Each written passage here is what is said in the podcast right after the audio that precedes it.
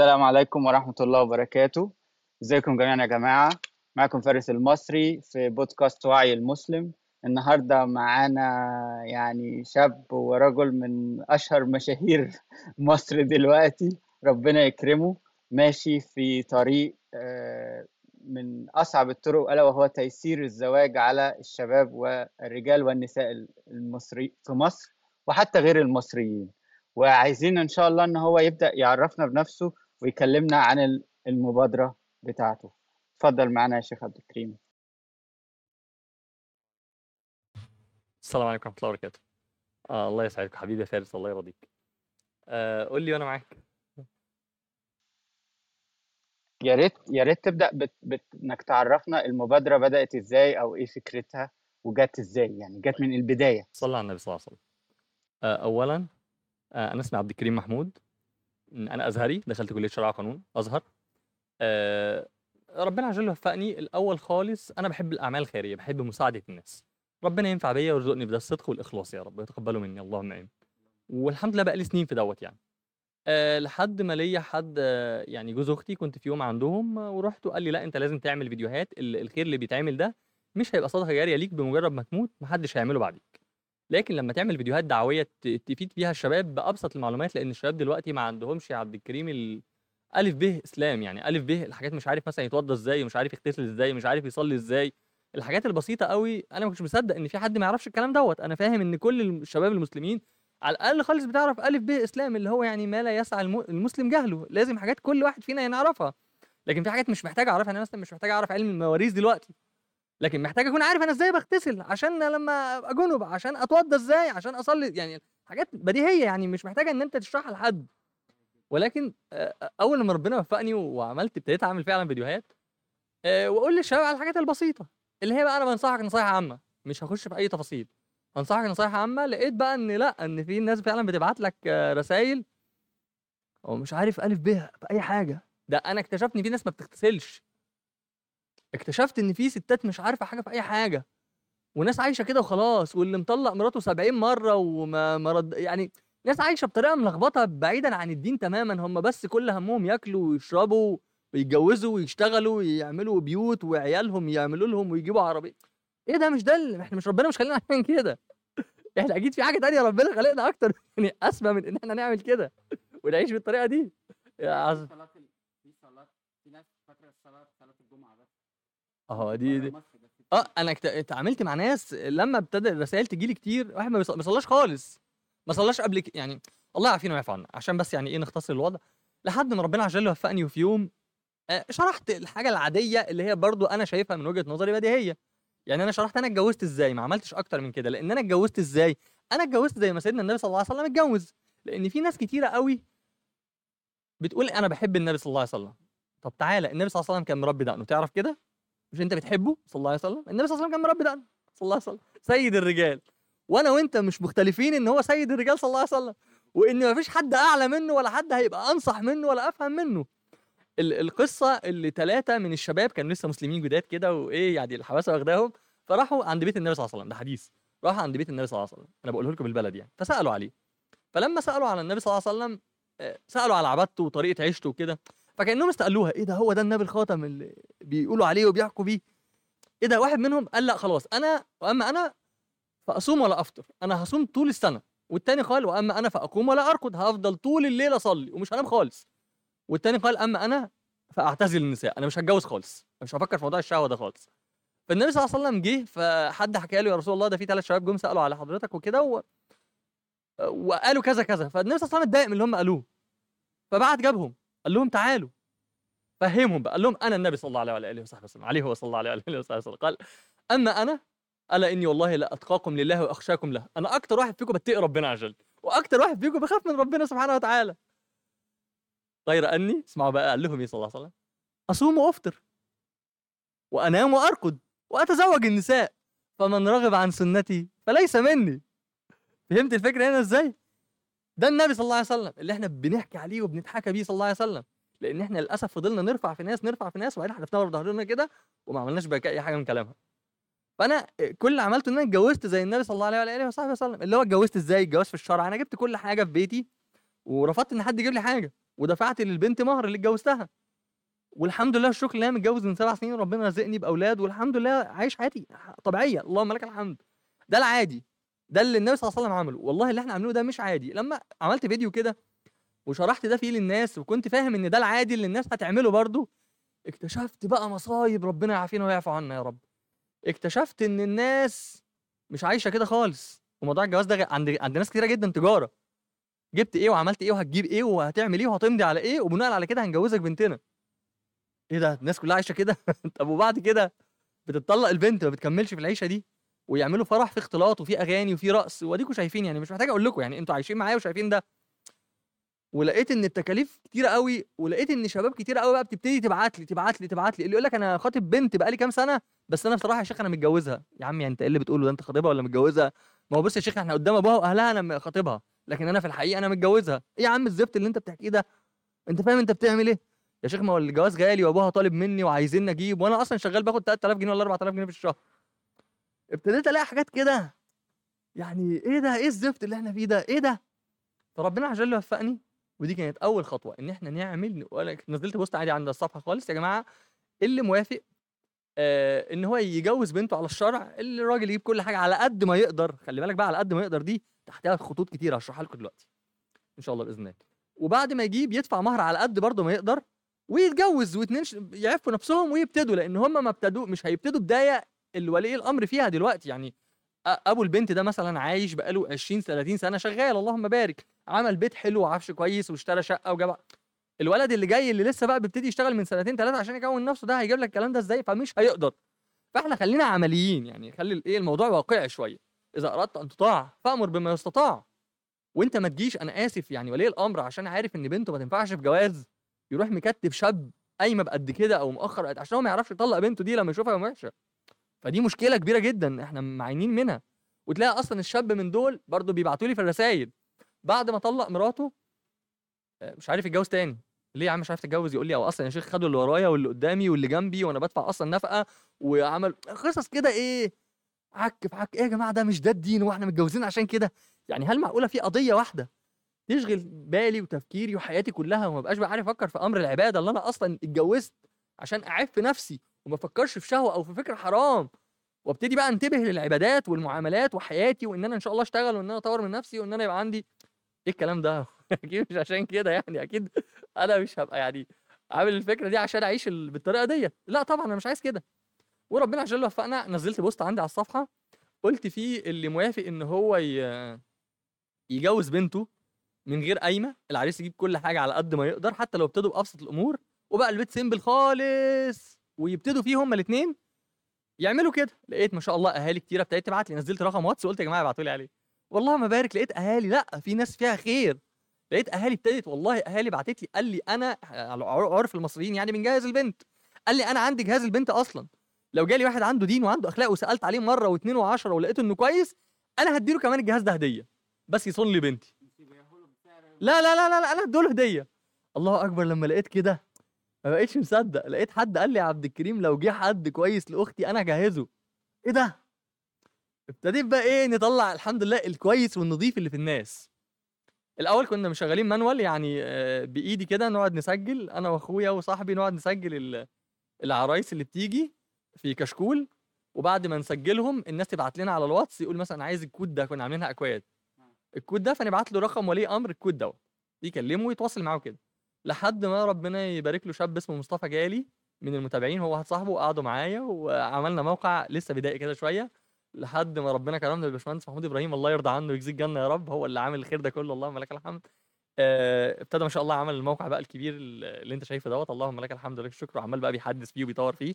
اللهم لك الحمد عملنا application على ال App Store أو ال Play Store يقدر أي حد ينزل منه ال application ويخش بقى عليه براحته يعني.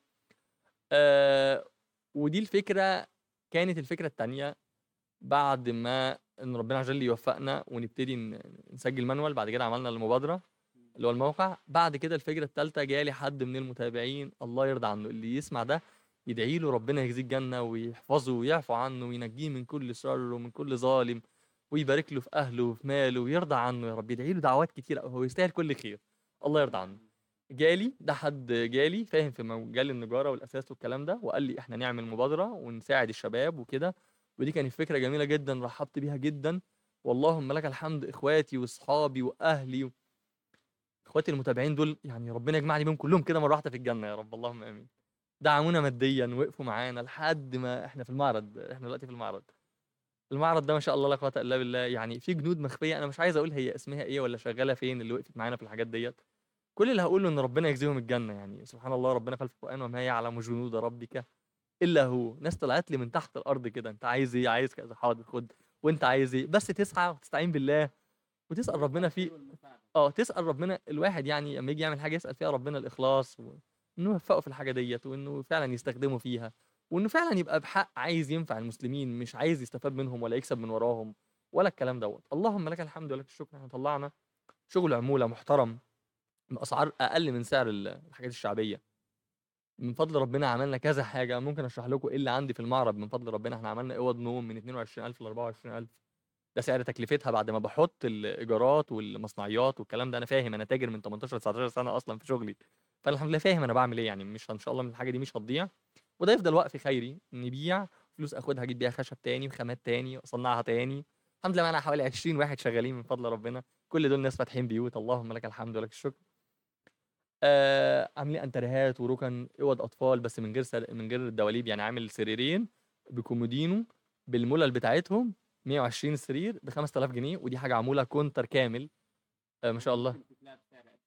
عشان تعمل أوضة كونتر النهارده بالدولاب بتاعها مش أقل مثلا من 20000 جنيه عشان تعملها كونتر. لكن MDF لا ممكن ننزل لحد مثلا 7 8 بس طبعا بيبقى وحش وبيتكسر بسرعة وحاجة زبالة يعني. أنا بكلمك على شغل العمولة. يعني أنا هنا الناس اللي فاهمة في الخشب هتفهم كلامي. إحنا بفضل عاملين أوضة النوم دي إزاي؟ جايبين كونتر اسمه كونتر ساندوتش 2 و3 لينيا 2 و3 مللي. وحاطين عليه طبقة MDF 8 مللي تايلاندي. وحافرين عليها اللي هي عليها الحفر على ال... على الكونتر نفسه. وجايبين ابلكاش اسمه سه سه روسي. ده ابلكاش عالي ونضيف. آه ده بالنسبة للخشب. جايبين بقى أحسن مجرى أحسن عجل. جايب بفضل أنضف حاجة لأن أنا كده كده لما شفت التكلفة أنا ما بكسبش. أنا ببيع بسعرها طلعت أوضة النوم السادة خالص ب 22000 لو حطيت فيها مراية تزيد 1000 جنيه لأن أنا عامل مراية 4 سم شط شط 2 مللي. لو نجدت السرير تصرف كمان 1000 جنيه يبقى ب 24000 ودي أقصى حاجة عندي. عامل جوه أوض قشرة الروح غلي مثلا بتاع 80 جنيه مثلا فهغليه في الأوض الجديدة مش القديم خالص. وبفضل الله بحط بقى نسبة إهلاك ونسبة يعني للمعرض لأن أنا مأجر المعرض مأجر ال- الورش. الكلام ده بحط الإيجارات وبحط المصنعيات والعمال والناس اللي شغالة معانا. بس وربنا عز وجل مرضينا قوي والحاجة طالعة بسعر كويس. يعني الركنة الركنة اللي أنا قاعد عليها دي مثلا ب 10000 جنيه. فاهم؟ أو ب 10 ونص. ده أقصى حاجة. الركنة من أول 9 ونص لحد 10 ونص. الأنتريه من أول 13000 من أول 11000 لحد 13000 الكلام ده عمولة. خلي بالك أنا بكلمك في شغل عمولة. الشغل ده مش هتلاقيه ابدا. بالسعر ده في حاجات النص. أنا سألت على الأوضة دي لقيتها من 40 ل 43000 اللي هي أقصى حاجة اللي هي يعني 24000 عندي. يعني مثلا أغلى 19000 ولا 20000 جنيه. ليه عملت الورشة يعني؟ ال ال إيه اللي بدأ القصة؟ ليه عملنا الورشة؟ عشان نسهل على الشباب اللي هتتجوز من غير قايمه على الشرع لأن كده الشاب هيجيب كل حاجة. كل حاجة دي حاجات كتير على شاب. فأنا بفضل عملت له شغل محترم نظيف بسعر جملة بسعر التكلفه أنا مش بكسب منه حاجة. وهنا هيبقى أنت كأنك ساعدته بس ما اديتلوش في إيده ما ادوش فلوس في إيده فأحرجته. لأ أنت دلوقتي بدل ما هينزل تجيب 40000 جنيه لأ تعالى أنا هديلك ب 20000 جنيه 22000 جنيه. بدل ما تجيب الأنتريه ده ب 20 أنا اديلك مثلا ب 11 12 فهمت الفكرة؟ لأ. وبفضل الله ده مش ده, ده حاجة فيها أجر عظيمة. أنت كل شاب هيتجوز وهيعف نفسه. أنت ليك في ده أجر. كل ولد مسلم هيوحد ربنا عز وجل ليك في ده أجر. انوي الناس اللي بعتت الفلوس دي الفلوس دي كده ضايعه خلاص لا طبعا. مفيش كده حاجة هبقى منصورة كده وما كان ربك نسيه كل جنيه محطوط هنا ربنا عارف سبحانه ربنا حسيب عليم رقيب سبحانه وتعالى. آه سبحان الله الواحد يعني بيقول سبحان الله عدد ما كان وعدد ما يكون وعدد ال- آه، الحركات وعدد السكون. آه، دي تتحسب إزاي دي؟ محدش يعرفها. محدش يعرف إيه الأجر بعد العمل. محدش يعرف. آه، إيه الكلام ده؟ واحد والله أعلم سمعت قصة كده إن أعرابي قال لا إله إلا الله عدد ما كان وعدد ما يكون وعدد الحركات وعدد السكون. يقول لك الملائكة ما عرفتش تكتب تكتبها إزاي؟ أنت فاهم؟ آه، واحد آه، والله أعلم صحابي النبي صلى الله عليه وسلم كان بيصلي على النبي صلى الله عليه وسلم فالنبي صلى الله عليه وسلم قال سمع الله لمن حمده. قال ربنا ولك الحمد حمدا يوافي حمدا يوافي نعمك حمدا يليق بجلال وجهك بعظيم سلطانك. بعد ما خلص النبي صلى الله عليه وسلم قال لهم مين اللي مين اللي قال كده؟ فالصحابي خاف قال له أنا رسول الله. قال له الملائكة احتارت تكتبها إزاي؟ إيه جلال وجه ربنا عز وجل عظيم سلطانه؟ محدش يعرفه وما قدر الله حق قدره سبحانه وتعالى. ربنا سبحانه وتعالى الملك ملك الملوك المهيمن اتفرج كده على الفيديوهات بتا- بتاعت اللي بتشرح الكون والأرض دي قد إيه والشمس بعد كده قد إيه وضرب المجره ضرب الدباله قد إيه اللبالة دي قد إيه ومش عارف المجرات واصلا الكون فيه مش عارف كام مليون تقعد تسمع حاجات كده إيه ده يعني أنا أنا فين؟ أنا مين؟ أنا إزاي؟ بشوف سبحان الله هو حمد ربنا بإيه؟ جلال وجهه سبحانه وتعالى وعظيم سلطانه سبحانه وتعالى إيه بقى عظيم سلطان ربنا عز وجل؟ والأرض جميعا قبضته يوم القيامة والسماوات مطويات بيمينه سبحانه وتعالى مفيش حد يعرف قدر ربنا عز وجل. فالقضيه إن الحاجة دي ما ضاعتش. الحاجة دي بفضل إحنا بنبيع وبنجيب خامات تاني ونعمل تاني شباب تاني تتجوز. واحدة واحدة بإذن الله نفسي ربنا عز وجل ينفع بيها المسلمين ويبقى عندنا في كل محافظة ورشة. بس ده إحنا مش هنجمع له فلوس تاني خلاص. إحنا هنشوف حد سبونسر حد محترم حد عنده دين حد حابب يفيد المسلمين إحنا نبعت له صناعية من عندنا يعلموه يجيب منين الخشب يقطعه إزاي يصنعه إزاي يجمعه إزاي يدهنه إزاي يعمل كل حاجة إزاي ويسيبوا الصناعية دي وترجع وهو يكمل يكون عنده مكان يصنع فيه مكان يعرض فيه نبعت الشباب على عنده نحط في المبادرة رقم تليفون كل ورشة في كل مكان على ال link المهم يعني ان إحنا نعمل إيه؟ link بين كل الحاجات اللي تفيد الشاب في ان هو يتجوز. ده حلم طويل ده حلم كبير. بص أنا يعني ربنا عز وجل نفع بينا واستخدمنا وكان من ثلاث أشهر بس إحنا ابتدينا الموضوع ده يوم 6 8 أنا بتكلم معاك النهارده 17 10 صح كده؟ ولا 18 ع- 17 9 قصدي. النهارده 17 9 إحنا بقالنا كده ثلاث أشهر وكام يوم. بس بفضل أنت قاعد في معرض في حاجات جت واتصنعت. إحنا سافرنا دمياط جبنا المكن. إحنا بادئين الموضوع من الصفر خالص من أول ما أخدنا الورشة أجرناها وابتدينا نأجر الحاجات. والشقه الصناعيه وواحدة ربنا يجزيها الجنة بعتت لنا عفش حطيناه للعمال في في الشقة عشان العمال تبات على- يعني انت بادئ من تحت خالص. انت النهارده ما شاء الله قاعد في المكان اللي فيه الحاجة اللي اتصنعت. ما تعرفش تدابير الملك سبحانه وتعالى يمكن بعد سنة يكون في كذا مكان. اخواتنا في دمياط الله يرضى عنهم ناس عندها دين وعندها أمانة. اللي إن شاء الله نعمل لك مصنع طلع الحاجة بالمواصفات اللي انت عايزها. والناس تبقى واقفة بتوعك على إيدينا. نشغل بس ناس بقى عندنا 6000 ورشة اتقفلت. في دمياط الدنيا عندهم واقفة. نصنع الحاجة اللي انت عايزها ونديها للناس اللي تقول عليها يا عم عبد الكريم بس اعمل كده. ومش هيكلفونا جنيه هم اللي هيعملوا كل حاجة. مصنع ما شاء الله عارفين يعني إيه مصنع؟ المصنع ده ممكن يطلع 500 أوضة نوم كل شهر. بس ما شاء الله لا قوة إلا بالله. وبسعر التكلفة أقول لك على حاجة أنت ممكن نعمل حاجات شعبي. أنا ممكن أعمل أوضة نوم ب 8000 جنيه. اللي أنت هتلاقيها مثلا بره ب 14 15 فاهم قصدي؟ بس أنا رأيي إن إحنا ما نعملش شعبي ليه؟ لأن الشاب اللي على قد حاله ده لو هيتجوز في إيجار فهينقل ويشيل ويحط فأنت مش عايز حاجة تتكسر وتتبهدل وتبوظ. لا أنا جالي حد يعني كده ب...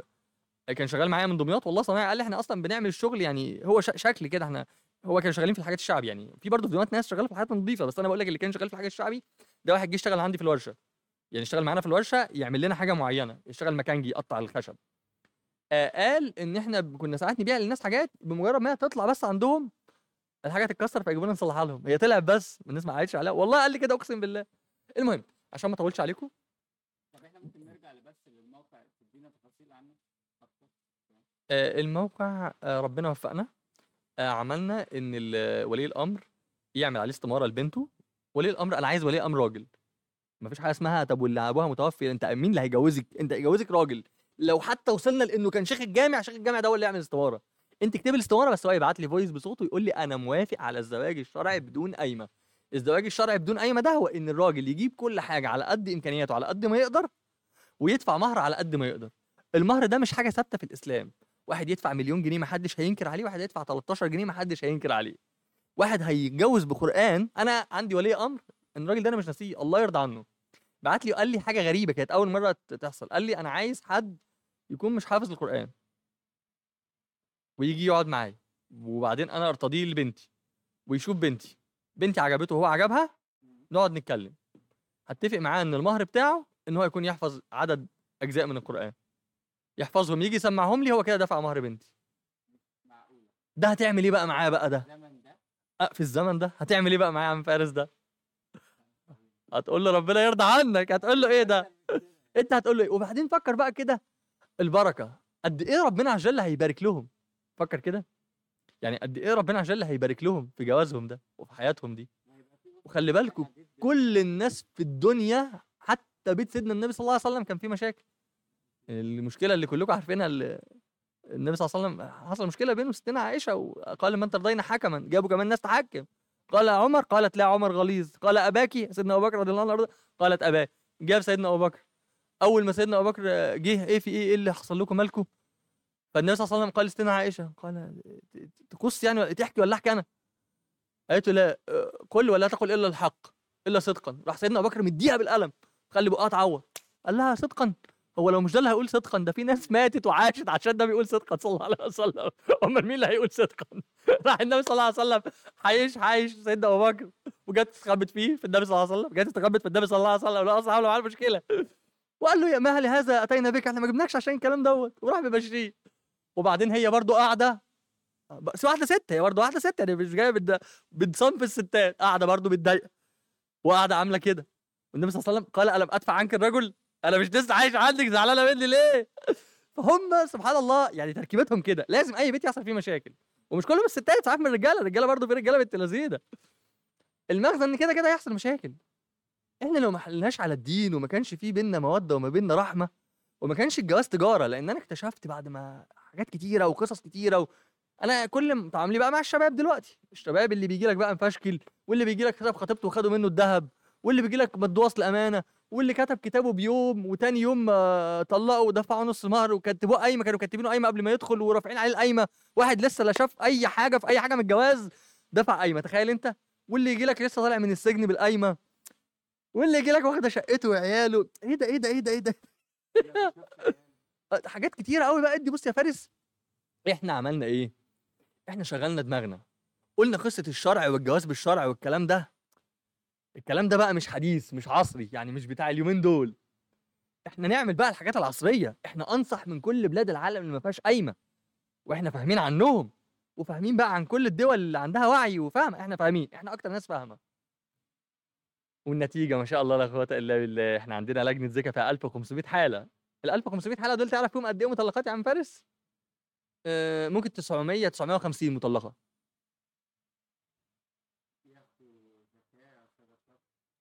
ما هي مش عارفة تعمل إيه ما هي مطلقة. تقول لك البتاع وفي بقى إيه في مطلقات عشان حاجات كتيرة. اللي راحت رفعت على جوزها واللي سمعت للناس واللي مطلقة فعلا عشان عندها حق. بس الطلاق كتر قوي. ما كانش زمان الطلاق كده. آه أنا عارف الكلام ده. الطلاق كتر وكمان الخلع كتر قوي. الست بقت بتروح تخلع جوزها وجوزها ده بيكون ما يعرفش. أنت متخيل يا فارس لما يجي لك حد بيسألك ولا واحدة بتسألك تقول لك أنا حلال ولا حرام؟ أنا خلعت جوزي بس أنا عايشة معاه. طب إزاي؟ مش انت أصلا كده المفروض متطلقة عندك انت؟ أصل أنا بصراحة متجوزة تاني. انت متجوزة؟ يعني متجوزة جوزك؟ تقول لك لا أنا متجوزة التاني. أنا أصلا خلع جوزي بس أنا عايشة عايشة معاه ليه؟ عشان عيالي. الستات تحس إن هي بقى عندها خلل أقسم بالله يعني ما بقتش طبيعي في ستات كده عندها خلل في حاجات كتير قوي. والنت وإن الست تشتغل وإن الست تنزل أصلا تختلط بالناس ده عامل مشاكل كبيرة جدا. المفروض أصلا إن الست تبقى شايفة جوزها بس يعني طلعت من بيت رجالة في راجل أب أو أخ تشوف الراجل اللي هي رايحة له بس وما تشوفش حد تاني بقى غير ابنها إن شاء الله بإذن الله. ده اللي أنا فاهمه طول عمري. اللي أبويا رباني ع... آه. اللي والدي رباني عليه طلعت لقيت والدتي كده والدتي ما بتسلمش على حد ولا بتقعد وسط حد والدتي دايما أختي كده. حياتنا كده. والحمد لله شايف إن حياتنا كويسة ما فيهاش حد طلق حد ولا حد بوظ ما عندناش ال ال الكلام اللي عند بره ده. بس ما كانش معاهم تليفون في نت وبيتفرجوا على ستات أصلا مطلقات قاعدين ينصحوهم. أنت متخيل؟ يعني أنت لما تتعلم من واحد ناجح بتعلم من واحدة مطلقة أو بتعلم من واحد فاشل. فهم قاعدين آه يسمعوا كده. والله العلي العظيم الجمعة اللي فاتت لا اللي قبليها جه هنا قاعد معايا في المعرض شاب. قال لي أنا مراتي خلعتني كانت شغالة واتعرفت في الشغل على اتنين صحابها الاتنين خالعين جوازاتهم. عملت معايا مشكلة فأنا مش عارف زعقت لها فقالوا لها لأ أنت كده يبقى ما عندكيش كرامة لما تعيشي مع واحد آه, آه انت حاسة إن انت بيهينك وكده بيهين كرامتك. المهم راحت راحت خلعته وسابت له العيال ومشيت. إيه الحياة دي؟ هو ده حياة ترضي ربنا؟ يعني إحنا هن... هنكمل على كده؟ فطبعا لقيت إن في لخبطة جامدة قوي فإحنا خلينا عشان يعني إيه نسيبنا بقى من الكلام ده خلينا إيه عارف اثيوبيا اللي هو مجتمع فاضل؟ طبعا انت مش هتقدر توصل له. بس خلينا على الأقل نحاول نجيب نعمل موقف عارف موقف الميكروباصات ده؟ نعمل موقف كده للناس اللي عايزة الحاجات الحلوة اللي عايزة الخير. تمام كده؟ هنعمل الموقف ده أنا ماليش دعوة بيه. ممكن الموقف ده يخش لنا واحد وحش. الموقف ده في واحد بيجي يبيع مخدرات في الموقف وفي واحد بيجي يبيع شاي وفي واحد بيجي عشان يسرق الناس وفي واحد جاي يركب. أنت فهمتني؟ وفي واحد جاي يشتغل ياكل عيش على ميكروباص. وفي في حاجات كتيرة في الموقف ده. أنا كل اللي عملته إن أنا بعمل لكم مكان اللي هو الموقع أو المبادرة. الناس تتعرف فيه الناس تشوف فين الأهالي اللي موافقة إن بناتها تتجوز على الشرع. طبعا مش كل الشباب كويسة. ومش كل البنات كويسة الله ينور عليك. ومش كل أولياء الأمور كويسين. فكلنا فينا الوحش. أنا هنا عايز إيه؟ عايز ولي الأمر الكويس المحترم. اللي بيدور لبنته على حد كويس هيقابلك واحد يقول لك ألو السلام عليكم يا باشا. أنا عايز أتجوز بنتك مش بنتك اللي أنت عارضها على النت. أنا عندي قهوة مش عارف. في كده ده حصل حقيقي. عندي قهوة مش عارف فين ده تقفل في وشه على طول خلاص كده؟ أو تقول له شكرا ما عندناش بنات للجواز. هيقابلك واحد تاني هيقول لك آه والله أنا جاي أتجوز عشان من غير قايمة. يعني إيه يا ابني من غير؟ يقول لك أنتوا هتجيبوا وأنا هجيبه مش هنكتب قايمة. ده حرامي عايز ياخد حقكم. الأصل إن هو اللي يجيب كل حاجة. سيبك منه. هيقابلك واحد شاب بقى فعلا السلام عليكم ورحمة السلام أنا آه، بكلم حضرتك طبعا مبادرة الشيخ عبد الكريم وعايز آه، آجي وأقعد مع حضرتك عايز آه، أشوف بنت حضرتك وأتكلم معاها. يعني أشوفكم كده. طب يا ابني تمام أنت أنت شغال إيه؟ أنا مثلا شغال كذا كذا كذا يعني الحمد لله بيقدر يصرف على بيته أو راجل يقدر يفتح بيت لأن ده الأساس هنا. إنه يكون مش مش ابن أمه زي ما بيقولوا مش هيقعد وأهله يصرفوا عليه. طيب أنت يا ابني بتصلي حياتك إيه؟ آه الحمد لله. طب أنت يا ابني متعلم؟ آه الحمد لله خريج كذا. إنه يكون كفء لبنته. مش هنجيب واحدة دكتورة ولا واحدة مهندسة نديها واحدة أنا آسف مش متعلم. هو كلام بالعقل يعني في حاجات بالعقل. ما تجيش تقول لي يا عم الشيخ ما هو أصل لأ أنا عايز بقى كلام بالعقل إحنا عايشين وسط الناس. عايش وسط الناس يبقى أنت تعرف تعمل توازن بين إنك تكون عندك دين بتقيمه في بيتك فعلا وعندك معاملات عارف فعلا تتعامل مع الناس اللي حواليك لأن دي مشكلة كبيرة قوي ناس كتيرة واقعة فيها. تلاقيه متدين كويس قوي ولكن مش عارف يعامل الناس تعامل معاهم غلط. الناس تقول لك أو شايفين الشيوخ أو شايفين هو إحنا بس في خلل في حتة المعاملات. الإسلام عبادات ومعاملات. هو عنده في في المعاملات مشكلة بيعبد ربنا كويس قوي ولكن عنده مشكلة ممكن ياكل حق حد. يا عم لا مش كده. مش ده أنت كده بتبوظ الصورة دي. ركز أنت بتعمل إيه. المهم هيجي لك الشاب دوت هتقعد معاه الأول لوحدك ولي الأمر يعني يقعد معاه الأول لوحده يتكلم معاه. آه تمام. في شاب ما شاء الله تقعد معاه تلاقي إن هو فاهم عاقل عنده حكمة كده ما شاء الله لا قوة إلا بالله وعنده شخصية. بيتكلم ولما ولي الأمر يجي يقول له حاجة يقول لا ده كتير عليا ما أقدرش أعمله. مش يقول له حاضر ويمضي ويبقى لفته لا. عايزه راجل. يتكلم يقول لا والله ده ما أقدرش أجيبه. ده إن شاء الله أجيبه بعد. ده أقدر أكتبه. أنا أقدر أدفع مثلا مهر قد كده منه مقدم وقد كده منه مؤخر. أنا مثلا حضرتك مثلا عايز 50000 جنيه طب أنا والله معايا 10000 جنيه دلوقتي. ينفع أكتب ال 40 مؤخر؟ عشان مثلا إمكانياتي عشان مثلا هروح مثلا عند الشيخ عبد الكريم أجيب أوضة نوم وانتريه ومش عارف إيه ولسه هعمل كذا كذا والشقة. والله أنا مثلا ما عنديش شقة أنا هتجوز شقة ايجار عادي خالص. أنا اللي بكلمك أهو اتجوزت شقة ايجار وبعد كده الحمد لله اشتريت شقة واثنين الحمد لله ربنا كرمني يعني. فعادي خالص تتجوز شقة ايجار مفيش أي مشكلة. المهم إن أنت تعرف نفسك وإن أنت تصوم بنت الناس اللي هم ادوها لك أمانة. هم هنا مش هيكتبوا قايمة. وخلي بالك في نقطة عايز أقولها لك أنت لازم وأنت ما دام ما كتبتش قايمة تكتب في قسيمة الجواز إن أنت مش كاتب قايمة في صيغة كده تلاقي عندها الصفحه اتفق الزوجان على إن اللي كل اللي في البيت دوت من حر مال الزوج وإن الزوجة مش جايبة أي حاجة ولا ليها الحق إن هي تطالب بقايمة. ركز في الحتة دي عشان في حاجة في القانون كده اسمها قايمة المثل مش ناس كتير تعرفها. المهم. وربنا يوفقك يا رب يروح الشاب ويتكلم عجب بقى ولي الأمر خلاص توكل على الله يبتدي يوري له البنت ويقعدهم مع بعض مرة واثنين يشوف الأول ده كفء البنت ولا لأ. ممكن واحد مش كفء البنت أنا آسف يعني بنته طويلة وهو قصير. أنا آسف أنا أنا بقول لك يعني حاجات أنا مش عايز أحرج بيها حد يعني ما أقصدش على حد بعينه. أنا بتكلم عموما إن في حاجات كده يعني توافق فيها. أنت فاهم قصدي إيه؟ آه هو مثلا عايز حاجة معينة ولقى حاجة تانية. واحد مثلا قال لك أنا بعد ما جه واتكلم وكل ده قال لك بس أنا والله هقعد مراتي مع والدتي. أنا شايف إن دي حاجة صعبة. يعني أنت لو جيت مثلا قلت لي يا عبد الكريم أنا واحد مثلا كده هقول لك لأ أنا شايف إن دي صعبة شوية. في أهل تاني يقول لك بيت العيلة أنا شايف إن بيت العيلة ما فيهوش أي مشكلة. أدام كل واحد هيبقى في حاله. مش هننزل الست تخدم أم ال- فاهم؟ والحياة دي الحياة دي حتى لو هي بتعمل البنت دي كده منها تكرما وتفضلا فما بقاش واجب. لأن في للأسف بيوت كتيرة واخدة إن ده واجب. يعني ده حق ال- حقها تعمل كده لا مش حقها. هات حد يخدم والدتك. مش قادر خلي دي ليها حياتها لوحدها. وده اللي يرضي ربنا. ما نجيش على ديت عشان أم لأ. آه تشيلها فوق دماغها. بس بحب مش بال... مش مش ده فرض. لو هي مش قادرة على كده تقول له والله أنا مش قادرة. خليني مثلا أعمل ده يوم في الأسبوع يومين في الأسبوع على قد ما أنا أقدر. الله ينور عليك. ويبقى الزوج عنده حكمة. لو حصل مشكلة بين والدته وبين يعرف يوازن الموضوع إزاي. والدتك في الأول طبعا. بس يبقى في موازنة. مش عشان والدتي أدوس على التانية واموتها لأ حرام. دي بنت ناس. جاية من عند ناس مش لاقيها في الشارع. آه بس ويقعدوا مع بعض مرة واتنين تمام توكلوا على الله يبتدي يخطبوا.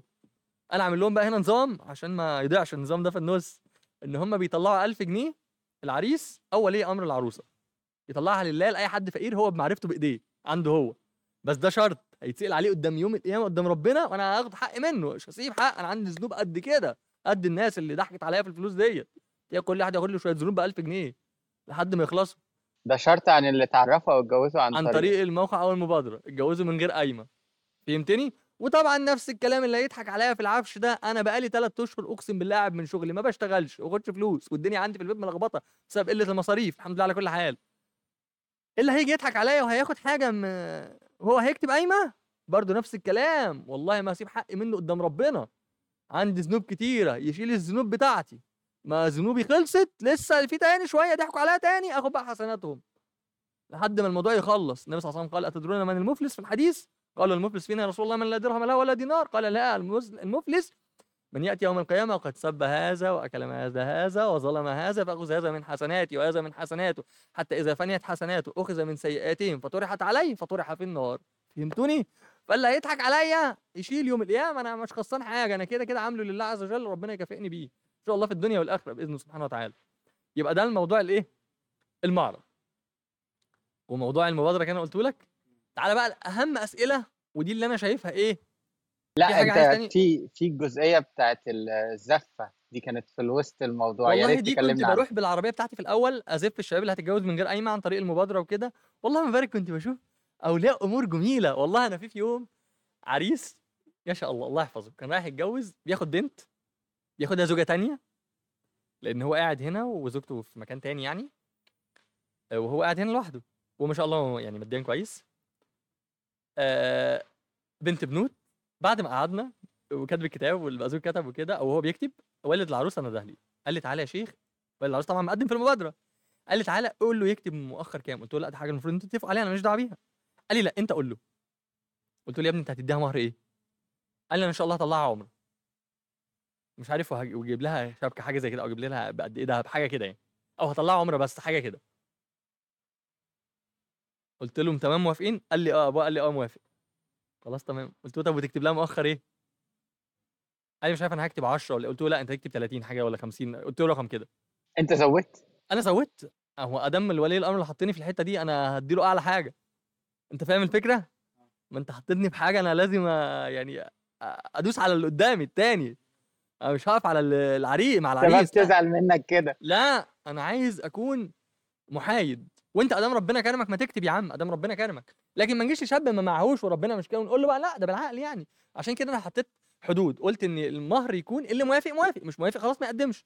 من 20000 ل 50000 جه العريس قال لك أنا هدفع 3 مليون جنيه في البنت دي مهر. هدفع لها مهر يا عم ادفع لها مهر محدش يقول لك لا. بس جه قال أنا ما معيش أكتر من كده ولي الأمر قال له ادفع لي مثلا 100 قال له لا والله ده المبادرة حضرتك وافقت عليها. وهي أصلا أقصى حاجة فيها 50000 وأنا قدمت بناء على كده. 120 هدفعهم يجيبوا مثلا بيهم خاتم ومحبس ودبله ولا شوية حاجات كده يعني ذهب يعني الحاجات اللي البنت تفرح بيها وال 30000 هكتبهم مؤخر تمام توكل على الله. وده اللي أنا عايزه أنا عايز نسهل إن شاء الله بإذن الله على الشاب. أنا أصلا الحاجات اللي خلتني ربنا ينفع بيا وابتدي أفكر في القصة دي إن الشباب ابتدت تبعت لك واكتشفت إن غالبية الذنوب اللي عندها هي ذنوب محتاجين هتتحل لو اتجوزوا بنات وولاد.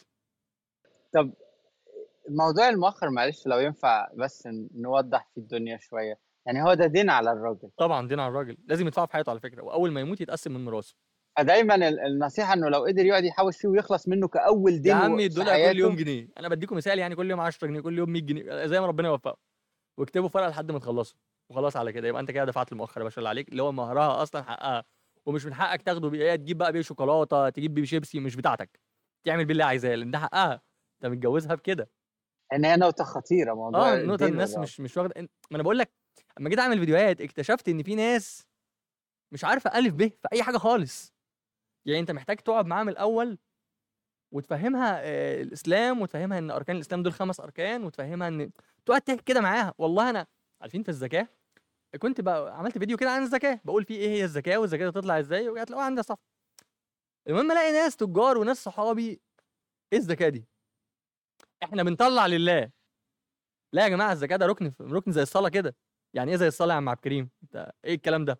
ما أنا كل سنة بطلع لله وبذبح لي عجلين يا عم اللي أنت بتقوله ده أنت مش فاهم إيه الزكاة دي؟ الزكاة دي 2.5% من الفلوس اللي أنت اللي عدى عليها سنة. النصاب. لا ع- بلغت النصاب وعدى عليها سنة. سنة هجرية.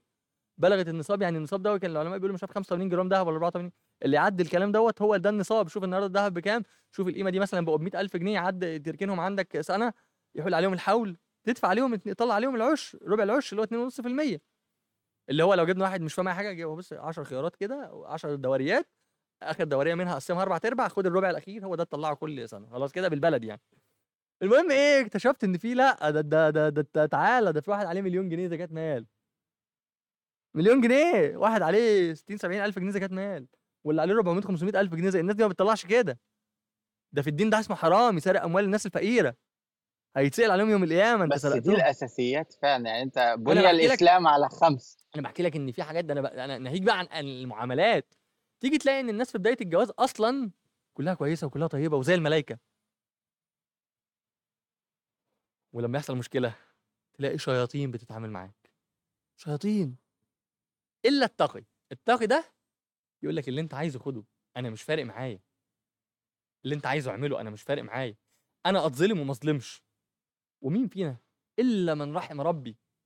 إلا من رحم ربي اللي تلاقيه في مشكلة أسرية يقعد يحل بما يرضي الله. سيدنا عمر رضي الله عنه وأرضاه بعت اتنين يحلوا في مشكلة أسرية. فرجعوا ما عملوش حاجة ما حلوش. ضربهم بالعصاية بتاعته قال له في إيه؟ قال قال له إحنا عملنا اللي كذبتم. قال ربي عز وجل إن يريد اصلاحا يوفق الله بينهما.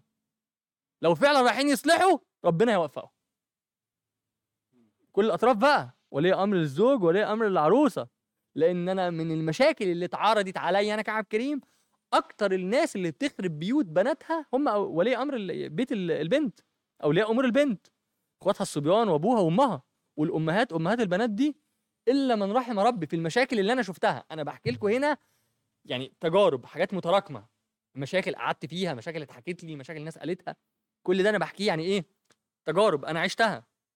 مش بحكي لكم واحد صاحبي قال لي كذا قال لي إن أم العروسة هي اللي وحشة فأنا بقول لك لا يا مش حاجة كده. أنا مشاكل شفتها.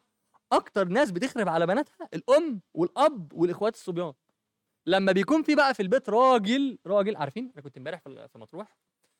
بعمل أبيار مية. ربنا موفقنا إحنا بنعمل هناك أبيار مية في مرسى مطروح. صدقة جارية يعني وحاجة كويسة يعني. آه هناك قعدت أتكلم مع واحد متجوز ثلاثة بيقول لي إيه الناس دي اولا هم بيقولوا كده ده كلامهم. ما عندهمش حاجة اسمها محاكم. آه يعني مفيش واحدة ست تخش محكمة مفيش حاجة اسمها محكمة الأسرة هناك مش شغالة بربع جنيه. خلاص كده؟ ده مفيش حاجة اسمها واحدة بتخلع جوزها مفيش واحدة من العرب بتوع مطروح بتخلع جوزها. طب إيه ده ليه؟ ده إحنا متقدمين أكتر وإحنا متعلمين أكتر وبناتنا دخلت الجامعات أكتر وماسكين smart phone أكتر ومش عارف متابعين مش عارف مين. لا لا لا ما عندهمش الكلام ده خالص. هم ناس على الله حكايتهم زي ما بيقولوا ماسكين التليفون الصغير الليفت ال- الغلبان دوت اللي بيجيب شبكة بالعافية ده. وعايشين حياة كده بدائية خالص. بيقول لي أنا متجوز ثلاثة الراجل ده متجوز ثلاثة بيقول لي أنا لو واحدة من مراتاتي ضربتها هو بيقول كده والله العظيم بيقول لو واحدة من مراتاتي ضربتها وخدتها وديتها عند أهلها أبوها أو يقول لي أنت جايبها ليه؟ جايبها ليه؟ جاية مضروبة هو اللي ضاربها. هنا بنكسره بنشقلطه خالص. أنت جايبها ليه؟ يقول له حصل واحد اتنين تلاتة وأنا ضربتها وجبتها. يقول لي يا ولد يروح النادي ابنه أو اخوها أخوها يعني أخو البنت أو أو ابنه هو أو أي حد من عنده خد أختك رجعها على بيت جوزها ونروح نحل هناك عنده. فهناك إحنا هنا مقويين الست. وكتر ما إحنا من أول ست الست بتشوف إن هي لها شخصية تانية فبيكون الزوج ملوش الشخصية اللي هي المفروض ربنا قال في القرآن وللرجال عليهن درجة. الرجاله أعلى منهم. افهم الحتة دي كويس. إحنا هنا علينا الست على الراجل فزي ما بيقولوا بالبلدي كده مبروم على مبروم ما بيلفش أو ما بيرولش فاتكسرت. واحد منهم اتكسر. فلما واحد منهم اتكسر انفصلوا. فلما انفصلوا أديك شايف عدد حالات الطلاق وعدد المشاكل الأسرية وعدد ليه بقى؟ عشان إحنا قلنا للست لا انت جامدة انت تقدري انت انت اعرفي انت مش ملزمة انت انت انت انت انت. فاتطلقت. حتى المشاكل اللي بعد بقى الطلاق تلاقي مشاكل كتيرة جدا. تلاقي واحد مثلا قاعد كام سنة في قواضي واللي هربان واللي اتحبس واللي بقى راح انتقم واللي سرقوا العفش وبدلوا القايمة. إيه ده؟ إحنا ضيعنا ديننا بالطريقة دي. يعني الطريقة دي ضيعت الدين. فين الإسلام وفين الدين وفين الأمانة وفين المروءة و... هو ده الدين؟ يعني أنا لما أقعد مع شاب عنده دين يقول لي يا شيخ أنا وأنا مش كاتب قايمة الشباب اللي عندها دين بتقول كده. لو لا قدر الله حصل مشكلة بيني وبين زوجتي أنا أسيب لها البيت بالعفش اللي أنا جاي عفش إيه وبتاع إيه؟ دي كفايه إن هي زوجتي قاعدة فيه عيالي قاعدين عليه وأصرف عليها مش هستنى أنا محكمة ولا نفقه أنا ممكن المحكمة تحكم مثلا بنفقة 500 جنيه ولا 1000 جنيه في الشهر أنا أديها ثلاثة وأربعة وخمسة لو أقدر على ده إن شاء الله لعيالي تصرف على عيالي. بس ما تروحش تجيب لي راجل تتجوز على حاجتي وتقول لي أصرف. برضه الكلام بالعقل. لأن إحنا عندنا والله العظيم عندنا الزفت والاطران والعك والكلام ده كله مجتمع على بعضه كده. استغفر الله العظيم مش عايز أقول يعني وعاملين يعني المهم يعني ربنا يعافينا ويعفو عنا. آه، بس فربنا يوفقني أنا بحاول اسهل على الشاب الحلال. دي كل فكرتي من الأول للاخر ان إحنا نسهل على الشاب ونحارب بقى عرف مصري أصلا يهودي مش مش عرف مسلمين. القايمة دي مش في عرف الإسلام عشان الناس تبقى فاهمة. آه إحنا بنقول ما نكتبش قايمة بس الراجل يجيب كل حاجة. وتاني وعاشر كل حاجة دي أمر نسبي. واحد معاه ربنا قال لينفق ذو سعة من سعته من معاه. والذي قدر عليه رزقه فلينفق مما آتاه الله. فهمتوني؟ فده ينفع على قده وده ينفق على قده. واحد يقدر يروح يجيب أوضة نوم ويتجوز عليها بس. واحد عنده دين. ما نجوزه اللي عنده دين نجوز التقي. اللي يحبها يكرمها واللي يكرهها. ي- ما يظلمهاش. هو مش ده كلام سيدنا النبي صلى الله عليه وسلم؟ إن إحنا نجوز بناتنا اللي فاصفر بذات الدين؟ مش ده كلام النبي صلى الله عليه وسلم؟ ولا أنا بقول أي كلام؟ مش النبي صلى الله عليه وسلم اللي قال أقلهن مهرا أكثرهن بركة؟ اللي عايز ربنا يبارك له في زوجته يديها مهر قليل. أبوها أبوها عايز ربنا يبارك فيها ويصلح حالها ويحفظها لزوجها ولعيالها. يرزقها بذرية طيبة سوية كده محترمة بنت حلال سليمة معافاة كده يطلب فيها مهر قليل. يقول له تعالى يا ابني أنا مش عايز فلوس أنا عايزك تحفظ لي قرآن دي مش حاجة صعبة عليك. روح اقفل على نفسك الأوضة شهر واحفظ كام جزء وتعالى سمعهم لي وخد البنت. أنا مش فارق معاك الكلام ده عفش إيه اللي هعمل إيه بيه؟ أنا راجل ما يفرقش معايا عفش والهبل ده. وهي لما تسابق مش تترمي في الشارع زي ما في شوية نواشف بيقعدوا يقولوا الكلام ده أقسم بالله. شارع إيه؟ جاية من بيت أبوها جاية مش جاية من بيت راجل. ولما نقعد مع الرجالة نحل مع الرجالة ما نحلش مع واحدة ست خالص. خدوا دي من أخوكم محدش يحل مع واحدة ست خالص أقسم بالله خالص نهائي. اللي يقول لك الست دي علامه فضاء ورائدة لا لما تيجي تتجوز لو أبوها ميت أبو العروسة شوف عمها شوف خالها واتفق معاه وقول له أي مشكلة أنا هقعد معاك أنت. مش هتعامل مع أمها خالص غير إن هي أمي زي والدتي وفوق دماغي وكل حاجة أدب واحترام وكل ده. بس مشكلة اتفاق أنا هقعد معاك أنت. أنا هحل معاك أنت. اتفقنا يا ست الكل قدامها. قالت لك اتفقنا يا ابني ده الراجل اللي لينا عم خالي ابن عم احل معاه. والراجل ده يبقى فاهم الكلام ده لو سمع الكلمتين اللي أنا قايلهم دول دلوقتي إن شاء الله يبقى فاهم إن هو يتقي ربنا عز وجل. ما بقولكش تعالى عليها. بس وسطا الأمور وسطا الأمور ليه؟ عشان ما ندوس على ده فتتطلق ولا نقوي دي فيتطلقوا. نوسطن الأمور نحل الاثنين وهو يعني الراجل برضه يكون حكيم. الواحد ما يقعدش يخرب بيته. والزوجة تكون حكيمة مطيعة. لأن عدم الطاعة والندية والتعامل بالند هو سبب أكتر يعني أكتر مشاكل الطلاق اللي جات لي إن الزوجة ما بتسمعش كلام. مش مطيعة. أنا آسف يعني أنا آسف. أنا محتاج إيه من زوجتي؟ محتاج إيه من زوجتي؟ غير إن أنا أروح البيت. أي واحد أي شاب أنا بتكلم على لسان الشباب دلوقتي. الشاب فينا محتاج إيه من من زوجته غير ان هو يروح البيت؟ يلاقي واحدة مبتسمة متمكيجة لابسة حلو تاخده في حضنها تقول له الحمد لله على سلامتك ربنا يعينك جيت من الشغل وتعبت وربنا يجزيك عننا خير. آه هحضر لك غيار في الحمام خش خد دش كده عشان تفوق.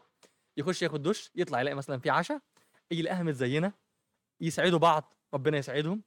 آه يقوم الصبح يلاقي في فطار. الحاجات العادية أنا محتاج أكتر من كده. مش عايز أنا رائدة فضاء ومش عايز أنا واحدة شغالة مش عايز واحدة بتشتغل. تشتغل ليه؟ يا ست تعيش على اللي على اللي ربنا يبعته لنا. ربنا بعت لنا 1000 جنيه نعيش عليه لو أنت مرتضية كده. بعت لنا 10000 جنيه نعيش عليهم لو أنت مرتضية كده والحمد لله. 100 100 زي ما بيقولوا أهالينا كده. حمد وشكر. تشتغلي ليه وتضيعي وقتك ليه وترهقي نفسك ليه؟ أنا أعرف اتنين أعرف اتنين شخصيا. الاتنين دول واحدة منهم شغالة واحدة منهم مش شغالة. اللي شغالة دي طالع عينيها حرفيا وبتصرف زي جوزها في البيت. والعيال تروح توديهم المدارس وطالع عين أمها زي ما بيقولوا. واللي مش شغالة اللهم لك الحمد قاعدة في بيتها متستتة زي ما بيقولوا. بيتناقشوا مع بعض الاتنين فاللي متجوزة اللي شغالة قصدي بتقول اللي مش شغالة إحنا الرجالة دول ما لهمش أي 30 لازمة. ما هي بتعمل زيهم. هي بالعكس بتعمل أكتر من الزوج أكتر من جوزها. بتشتغل وبتدفع زيه في الشغل وفي المدرسة وبترجع وبتعمل أكل وبتتزوق بالليل يعني بتعمل كل حاجة. وبتعمل عيال و... التانية اللي مش متجوزة تقول لها لأ إحنا ما نقدرش من غير ده. ليه؟ اللي متجوزة دي ما بتنزلش اللي, اللي مش شغالة ما, بت... ما بتنزلش ما بتجيبش حاجة. جوزها يجيب لها الأكل بفضل الله بالحاجات العادية هي ما تشتغلش هي قاعدة في البيت لبيته لعياله بس ملهاش مهمة تانية. فهي تقول لا لأ إحنا من غير رجالة مين هيشتغل؟ ومين هيجيب؟ ومين هيصرف؟ ومين هيتعب؟ ومين هيرمي الزبالة؟ ومين هيجيب الطلبات؟ ومين هيودي العيال؟ فدي عايشة دي شايفة الحياة من من منظورها هي. واحدة تانية شافت الحياة من منظورها هي. واحدة تانية راحت اشتغلت. وراحت آه، قالت لأ أنا هتطلق أنا مش نافع معايا موضوع ال- الجواز دوت. أنا عايز أكون شخصيتي كده وأحقق ذاتي و... واعمل لنفسي كاريري بقى وأحققه الكلام دوت. فاتطلقت. فمش عارف مين بص لها ولا مين ربنا يعافينا ويعفو عنا صاحبها ولا مين مش عارف إيه. ولما تيجي تتجوز قالت لك لا ده الرجالة دول كلهم مش عارف إيه. ما هو انت أصلا ده اختيارك. انت اللي عايزة كده صح؟ عيشي كده. انت هتتسألي عن ده وهتحاسبي عليه وحد هيتحاسب لك عن نفسك؟ لا انت اللي هتحاسب عن ده مش انت خدتي كلامك شفت ان الناس دي غلط وان الطاعة دي لأ. أنا ما أقولش حاضر وما أقولش نعم. لا لا لا خلاص عيشي. ما شفناش إحنا إحنا ربنا قال لينا في القرآن لقد كان لكم في رسول الله أسوة حسنة قدوة حسنة لمن كان يرجو الله واليوم الآخر. فهمتوا؟ إحنا علينا في قدوة. وربنا عز وجل قال لأمهات المؤمنين واذكرن ما يتلى في بيوتكن من ال... من آيات الله والحكمة. احكوا احكوا الكلام ده للناس بره. عرفوا الناس. بيت النبي صلى الله عليه وآله وصحبه وسلم كان بيتدار إزاي؟ وكان عامل إيه؟ كان بيقعد بالثلاث أشهر ما عملوش أكل. تعرفوا كده؟ ما عملوش أكل يتاكل. قالت يمر الهلال والهلالين والثلاثة ولم يوقد في بيت رسول الله صلى الله عليه وسلم النار. يعني ما بيولعوش يعملوا حاجة تتعمل على النار. قالوا كنتوا بتعيشوا على إيه؟ قالت على الأسودين. الأسودين دول اللي هو المية والبلح والتمر. نعمل إيه إحنا بقى؟ بالله عليكم في بيت أصلا بيقعد أسبوع كده؟ مفيش بيت بيقعد أسبوع كده. ومع ذلك تلاقي الستات متطلبة وعايزة وعايزة وعايزة, وعايزة. يا بنت الحلال ما تعيش على القد. أدم هو يعني الراجل عامل اللي عليه. أنا عندي أي حد آدم عامل اللي عليه خلاص. يعني إحنا مثلا في حاجات المساعدات والكلام ده بنروح يا فارس لاسره مثلا فقيره الراجل ده حاله إيه شغال؟ آه شغال وطالع عينه وبينزل من النجمة وبيشتغل بس بيجي له في اليوم خ- مي- 100 جنيه مثلا. هو ربنا قادر عليه الرزق ربنا مديله الرزق ده. هنقول إحنا ليه بقى يا رب أنت بد... لا هو بيعمل اللي عليه. هو إمكانياته كده عقله يا عم كده. مش عقله هو راجل اعمال وأنا ال 100 جنيه دي هدخرها وهستثمر وهجيب وهبيع هو عقله كده. ربنا مديله عقل يشتغل في الفاعل ب 100 جنيه كل يوم. طب يا عم ال 100 جنيه دي ما هي مش مكفية مفيش 3000 جنيه النهارده تكفي أسرة. وعيال ومش هياكلوا أصلا هيعيش حياة لو قلنا ده تقدر تساعده. لكن واحد لفت قاعد في البيت نايم وعايز مراته تصرف عليه ولا ساعده ولا بتاع. تساعده ليه؟ ده زي أقول لها الشحات اتطلقي اتطلقي منه ولما تطلقي منه نعمل لك شهرية من الجامع. لكن طول ما أنت متجوزة لا خليكي بقى كده. روحي ارفعي عليه قضية و... مستوى عالي. خلاص أنا بقيت أفكر والله لسه واحدة من شوية بعتها لي بتقول لي أنا بجهز بنتي ومطلقة قلت لها لا والله إحنا ما بقيناش نجهز البنات. إيه ده إزاي ما بقيناش نجهز البنات؟ ما بقتش أجهز البنت اليتيمة خلاص. يجي بنت دلوقتي نقول لها لأ تعالي ده انت هنجيب لك شاب ياخد بنتك يتجوزها من غير قايمة اللي ترتضيه الشاب اللي يعجبكم. يتجوزها من غير قايمة يجيب كل حاجة ويدفع مهر كمان. المهر ده تاخدوه ليكوا كمان تساعدوا بيه نفسكم.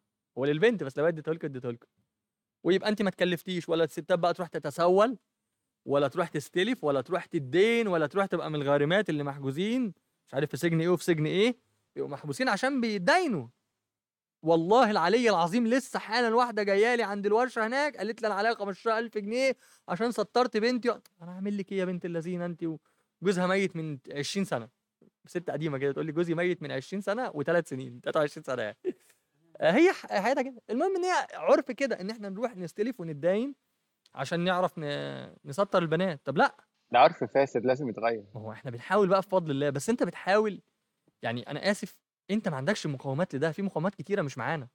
مش معاك مقومات الإعلام مثلا إن الناس تعرف. أنا بقول للناس الشباب أنا عامل في المبادرة فيديو تعريف إيه هو الجواز من غير قايمة.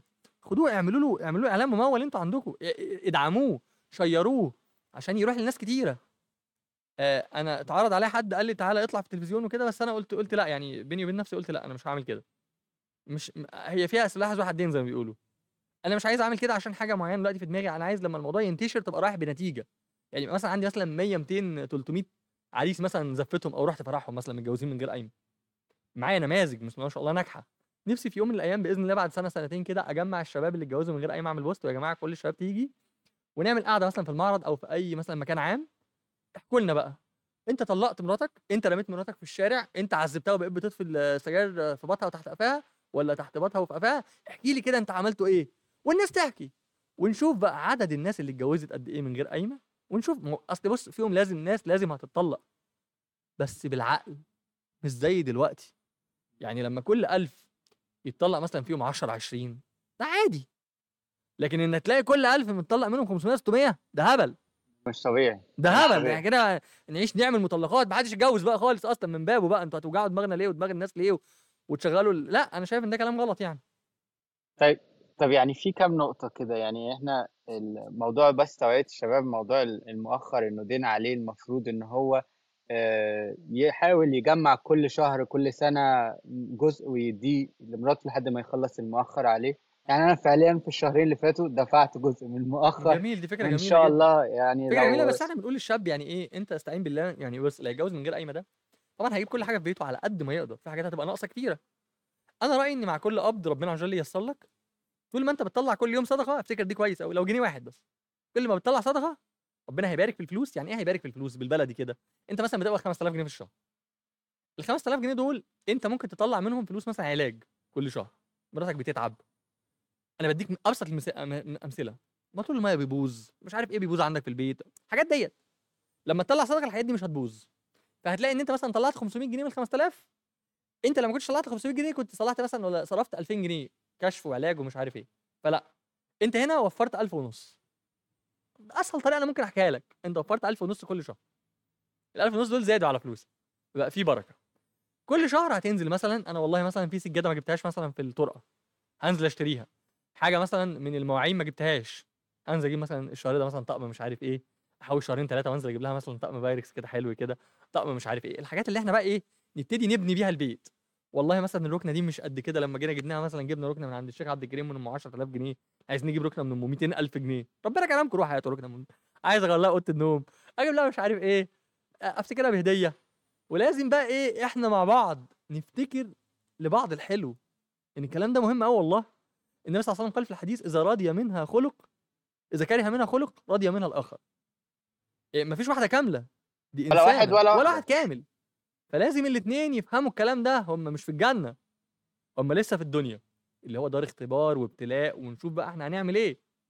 هنصبر والبطل أنا شايف البطل الراجل دلوقتي اللي يقدر يصبر والست الممتازة ست البيت اللي فعلا يترفع لها قبعة زي ما بيقولوا اللي تقدر تصبر وتكمل. ادام العشرة ما استحالتش. آدم لسه في في عقل. آدم لسه في ناس بتتقي ربنا في العيلتين. ادام يعني زي الناس الدنيا ماشية.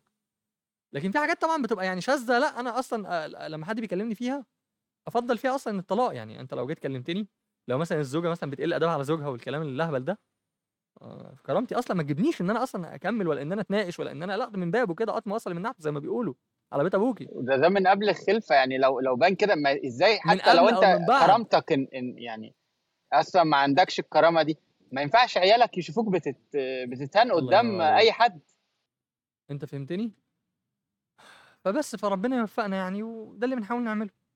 طيب يا شيخ يعني إحنا بس في نقطة أنت قلتها وعايزين بس نأكد عليها موضوع إن في أغلبية المشاكل والحالات هي بسبب أهل المرأة ده اللي أنا شفته. سواء بس ده حقيقة ده يعني ده أنا كلنا شفنا كده. خلي بالك.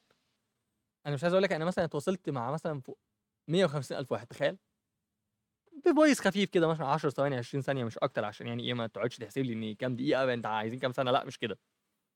أنا عندي حوالي 2 مليون رسالة على ال Messenger.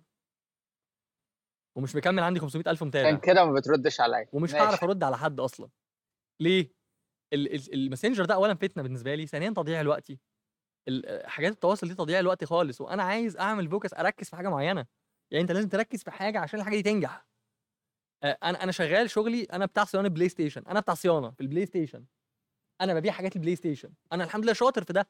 في واحد تاني يقول لك أنا بتاع صيانه PlayStation و Xbox و Wii و Nintendo و DVD بيعمل كل حاجة يا عم أنت كداب أنت مش شاطر في الحاجات دي كلها. ولو شاطر تبقى شاطر إيه 30% 40% 20% لكن الحمد لله شغل أنا شاطر 90% في شغلتي. فإن شاء الله أنا في المجال بتاعي هديك أحسن مما هو هيديك في ال- في المجال بتاعه. يعني أنت لما تجيلي في الحاجة بتاعتي أنا هفيدك فيها قوي أنت فهمتني ولا لأ؟ آه أنا مثلا. شغال في زيت الزيتون بس. أنا أعرف أقول لك زيت الزيتون ده إيه بما يرضي الله. غير لما تروح لواحد عنده بتاع طاره مثلا بيبيع كل حاجة. هو عنده زيت زيتون ده صنف لكن أنا عندي زيت زيتون ده منتج. حاجة ببيعها فعلا أنا عارف إيه العلاج منها وإيه الأكل منها وإيه اللي يصلح إيه وإيه اللي مغشوش وإيه اللي ينفع يتغش وإيه اللي ما بينفعش يتغش. أنا فاهم ده إيه؟ إيه اللي اتعصر على البالد وإيه اللي تسخن عليه 20 مرة عشان نجيب ال- اللي جوه البذرة اللي جواه نطلعه زيت زيتون أنت فهمتني آه بس يعني فربنا يوفقنا في ده. طيب ال- المخاوف بقى والأسئلة اللي بتجيلك من الأهالي؟ بص أنا عندي أسئلة عارف أسئلة إيه؟ الناس طبعا عشان ما شافتش ده قبل كده. أنا أنا هفترض الافتراضي كويس في الناس دلوقتي يعني أنا مش هفترض لك الافتراضي السيء.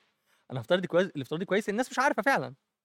فعلا ما شافتش حد قبل كده بيتجوز من غير قايمة. كل مصر هو من ساعة ما اتولد وأمه وكده اتجوزوا بقايمة. كلهم كده. آه الخوف هنا إن الشاب يكون رايح هو خوف من عندهم يعني ده سؤالهم. الشاب يكون رايح طب افرض يا عبد الكريم مثلا جه خد بنتي وبعد كده اتجوزها شهرين ثلاثة وطلقها واترمت ما هي كده بقت مطلقة يا عبد الكريم. افرض رجعت لي بولد. أنا هعمل إيه؟ ده تخوفه. أنا هرد عليه رد يعني أنا آسف هو ممكن يكون رد مش ديني شوية قد ما هو رد يعني شوارعي يعني رد من الشارع. الرد الديني هنا في الأول إن الجواز في الإسلام على نية التأبيد. الجواز في الإسلام على نية التأبيد. يعني لازم اللي يكون رايح يتجوز ده يكون رايح يتجوز ناوي وربنا أعلم بالنية لأن النية دي تفرق بين حلال وبين حرام. ناوي إن هو يفتح بيت يقيم بيت مسلم ويتجوز واحدة مسلمة يعفها ويعف نفسه ويخلفوا مسلمين يطلع من صلبه أولاد بيقولوا لا إله إلا الله محمد رسول الله يوحدوا ربنا عز وجل ويعبدوه. وإن هو بقى يعف نفسه يعني أصلا ال- الإسلام لما شرع الجواز الحكمة من مشروعيته أول حاجة لقضاء الشهوة. يعني أول حاجة لقضاء الشهوة عشان الواحد يقضي شهوته واللي يقول لك غير كده أقول له أنت كذاب. وتاني حاجة عشان نحفظ الإنسان من الاختلاط. معروف ابن من ابنك. تالت حاجة عشان بقاء النوع لأن لو الناس ما اتجوزتش الإنسان هينقرض. خلاص كده؟ فده الأصل هنا. فالأصل في, الإسل... في الإسلام في الزواج إن هو على نية التأبيد. إن أنا رايح أتجوز عشان أعيش حياتي كلها مش عشان أتجوز شهرين. شهرين ده اسمه جواز متعة ده اسمه زنا. اللي رايح يعمل كده يتجوز شهرين ثلاثة ويطلقها ده كل يوم بيزني مع مراته. اتفقنا على ده؟ خلينا متفقين على ده حاجة مسلم بيها أهو. متفقين. الشاب اللي هيعمل كده ده شاب مجرم. زاني. هيتسأل قدام ربنا. وهي العروسة دي البنت دي هتسأله قدام ربنا وأهلها هيسألوه قدام ربنا موضوع كبير. ربنا عشان اللي هيسأل الأنبياء مش هيسألك أنت. ربنا قال يسألنا الذين أرسل إليهم ويسألنا المرسلين. الأنبياء نفسهم هيقفوا يتسألوا. مش هتتسأل أنت يا مجرم اللي راح تضحك على ناس. تخش لهم باسم الدين وتتجوز البنت وأنت ناوي من الأول إنك هتتجوزها شهرين ثلاثة وتطلقها؟ ده مجرم. زائد بقى الرد اللي هو الرد الشارع بيقول أنا آسف يعني أنا إيه اللي يخليني لو يعني حد بقى بيتهمه شاب بكده هو أصلا مش دماغه مش كده هو هيتجوز فعلا. إيه اللي يخليني أعمل ده؟ طب ما أنا مثلا أنا آسف يعني لو رحت جبت واحدة من الشارع هديها كل يوم 500 جنيه يعني الشهرين يعملوا معايا 30000 جنيه أنا هروح أجهز وأجيب حاجات وأدفع مهر وأعمل مش عارف إيه هدفع لي 100000 جنيه ولا 105000 جنيه؟ التكلفة أقل إيه؟ التكلفة أقل. فالكوست كده بقى عليه لأ آه كتير. فإيه اللي يخلي واحد مجرم يروح يعمل كده؟ ما المجرم يروح يعمل كده مع المجرمين. لا ويحط. نفسه ويحط غير نفسه في المخاطر. في حاجة اسمها سمت يعني إحنا نحاول نشوف السمت بتاع اللي جاي. اللي جاي ده أصلا أسأل عليه دي مهمة ولي الأمر ده اللي هيتسأل عليه دي بنتك. أسأل عليه شوف بقى بيصلي فين نروح صلي معاه مفيش حاجة اسمها أصل ما بيصليش ويقطع والكلام البلح ده يروح على بيت أبوه. أما يتعدل يبقى يجي لنا إحنا مش عايزين ناس نقعد نعالج فيها. أنا عايز واحد من الأول متعالج. عشان أوجع دماغي. وأنت هكذا برضه العريس لما تروح تتجوز ما تاخدليش واحدة متمكيجه ولابسه بناطيل ومش عارف إيه وتقول لي يا ربنا يهديها وأنا احاول اغيرها. انسى. أنا كل اللي قعدت معاهم طلقوا مراتاتهم ولا حد عارف يغير ولا حد عارف يعمل حاجة. إلا بقى لو ما النادر النادر لما تيجي من عند ربنا الست تعقل كده تقع على دماغها فتعقل تفقد الذاكرة فتنسى إن هي كانت بتتمكيج عشان الرجالة تبص عليها بره. أنا أنا آسف. بتتمكيجي ليه؟ بتلبسي محزق ليه؟ مش عندك راجل في البيت؟ مش مالي عينك الراجل ده؟ أنا ما تزعلش مني. من الآخر أنت ليه عاملة كده؟ ربنا أمرك إن أنت تستوري نفسك. جوزك عمال يقول لك استوري نفسك. لسه ما بتستوريش نفسك يبقى خلاص البسي بقى ماليش دعوة بيكي. يا أنا رأيي لو بياخد رأيي أقول له طلقها دي ما تنفعكش. ده ما بتسمعش كلام. ما بتسمعش كلام. إن شاء الله طلقها وربنا يكرمه بأحسن منك. 100 مرة بإذن الله يكرمه بالتقيه العفيفة اللي عايزة جوزها بس اللي يشوفها ويشوف ال- الخير اللي فيها والحلاوة اللي فيها. مش إن تقعدي كده ملطشة صداح مداح اللي ده يبص وده يشوف وده إيه الهبل ده؟ فدي أول حاجة. يبقى فهمنا النقطة دي بتاعت افرض طب هو اتجوزها وطلقها ورماها. ده الردين الرد الشرعي والرد اللي من الشارع. آه، أكتر سؤال تاني طب وإحنا نضمن حق بنتنا منين؟ السؤال ده بقى سؤال وجودي سؤال أنا آسف يعني.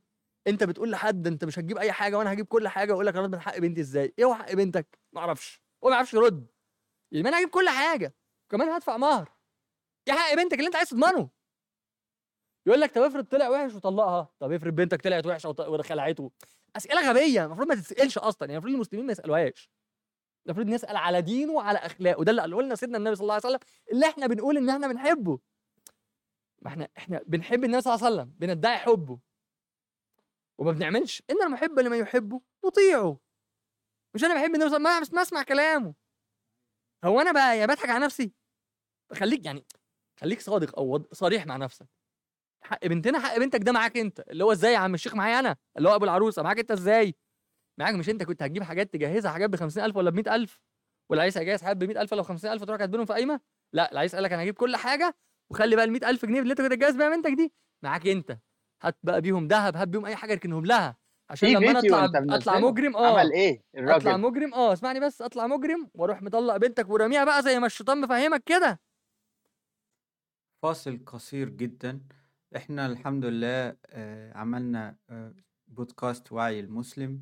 وهو كل حاجة تخص وعي المسلم مواضيع تخص السفر تخص الهجرة تخص الزواج تخص آه، دور الراجل ودور المرأة وتصحيح المفاهيم آه، وطبعا آه، النقطة ال- الخطيرة بتاعت الغرب وخطر الغرب والأفكار الغربية اللي انتشرت في الإعلام وكل وسائل الميديا الغربية والأجنبية والعربية.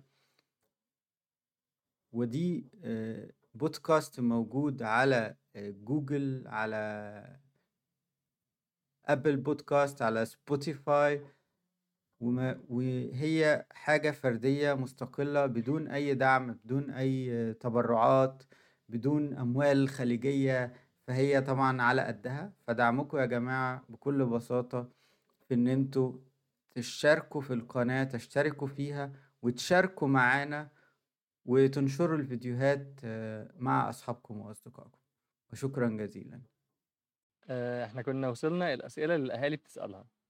آه، أنا افرض رماها في الشارع وأنا اضمن حق بنتي منين؟ آه، وفي أسئلة بقى إيه تحسها أسئلة كده عجيب. يعني يقعدوا يلفوا ويدوروا ويعيدوا. يدو- طب وإحنا هنجيب بقى كل حاجة؟ طب هو الشاب يعني هيجيب كل حاجة؟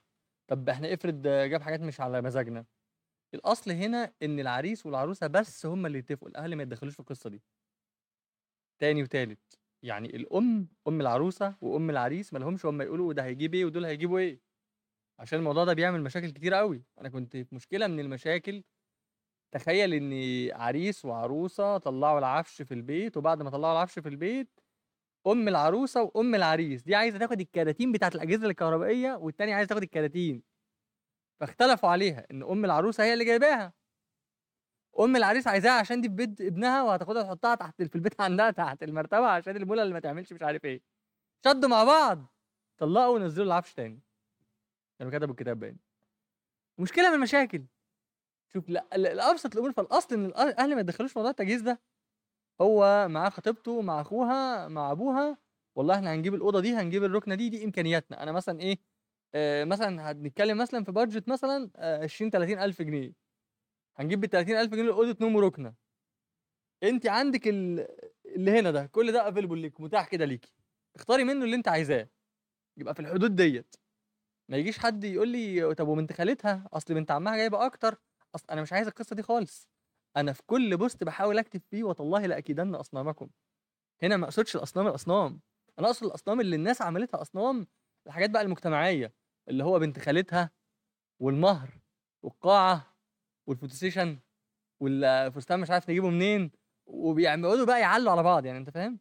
بيقعدوا يا فارس يخترعوا حاجات حقيقي ما أنزل الله بها من سلطان يعني ملهاش لا ليها دعوة بعرف ولا دي ملهاش دعوة بحاجة كل واحد بيزود وكل واحد عايز التاني أعلى وعايز ما يبقاش حد أحسن منه ومحدش يشوفنا مش عارف إيه. حتى تلاقي في الفلاحين وكده يجيبوا العفش بتاع العروسة على 20 30 عربية. والله في بيوصلوا 20 30 عربية. جايبين 20 30 عربية ينقلوا على العفش. وتعالى لما يتطلقوا عربية واحدة تيجي تشيل الحاجة وخلاص. والله العظيم إحنا إحنا يعني في في المنظرة والحاجات دي الله يهدينا. يعني إحنا أصلا اللي جبنا ورا والله المنظرة. والتبذير. ما هو المنظرة هي المنظرة دي بقى إيه؟ يعني إيه مثلا نجيب 100 ملاية؟ ليه نجيب 100 ملاية؟ يعني هنعمل إيه بيهم ال 100 ملاية؟ وال200 فوطة؟ بتكلم بجد والله. يعني إيه نجيب من كل حاجة طقم؟ ليه يعني؟ إحنا كام واحد؟ إحنا فعلا بنجيب أنا أعرف حد قريبي الله يهديهم بقى الله يهديهم. متجوزين من سبع سنين ولا من ست سنين لحد النهارده في حاجات ما طلعتش أصلا من عندهم حاجات جديدة. ومش هقول قريبي ده مين مش هقول قريبتي دي مين عشان ما تزعلش. خلاص. أنت والله والله حاجات لسه ما طلعتش أصلا من ال... يعني من اكياسها لدرجة وهم بيفرشوا لها الشقة ما كانوش لاقيين مكان لا تحت السرير ولا فوق الدولاب. ها؟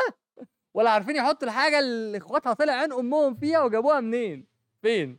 طبعا كل ده كلام مش في الشرع ولا في الدين ولا في ال... ده منظرة. وما... وعشان ما يقولوش حد مش أقل إحنا مش أقل من حد. و... ونعيش كده زي الناس. والمفروض إن إحنا ما نبقاش زي الناس كده. النبي صلى الله عليه وسلم قال في الحديث لا يكن أحدكم امعه إن أحسن الناس أن يحسن وإن أساءوا أن يسيء ولكن وطنوا أنفسكم. إن أحسن الناس أن تحسنوا وإن أساءوا أن تتجنبوا. أو كما قال صلى الله عليه وسلم. فالمغزى من القصة دي كلها إن ربنا عز وجل يوفقنا ونحاول إن إحنا نعمل لنفسنا نظام. النظام ده بالبلدي كده أبسط الأمور اللي ممكن تعيب في شاب وشابة. إيه هما؟ إن هو يجيب حاجة في بيته على قد ما يقدر. إن أهل البنت يكونوا فعلا ناس كويسة عندهم دين رجالة يختاروا فعلا لبنتهم راجل ويسألوا عليه مرة ومية آه بإمكانياته اللي يقدر عليها. يا ابني اتجوز يا ابني في نفسك. يا ابني لو شايفينه كويس وعنده دين وصلاح ندي معاك مساعدة.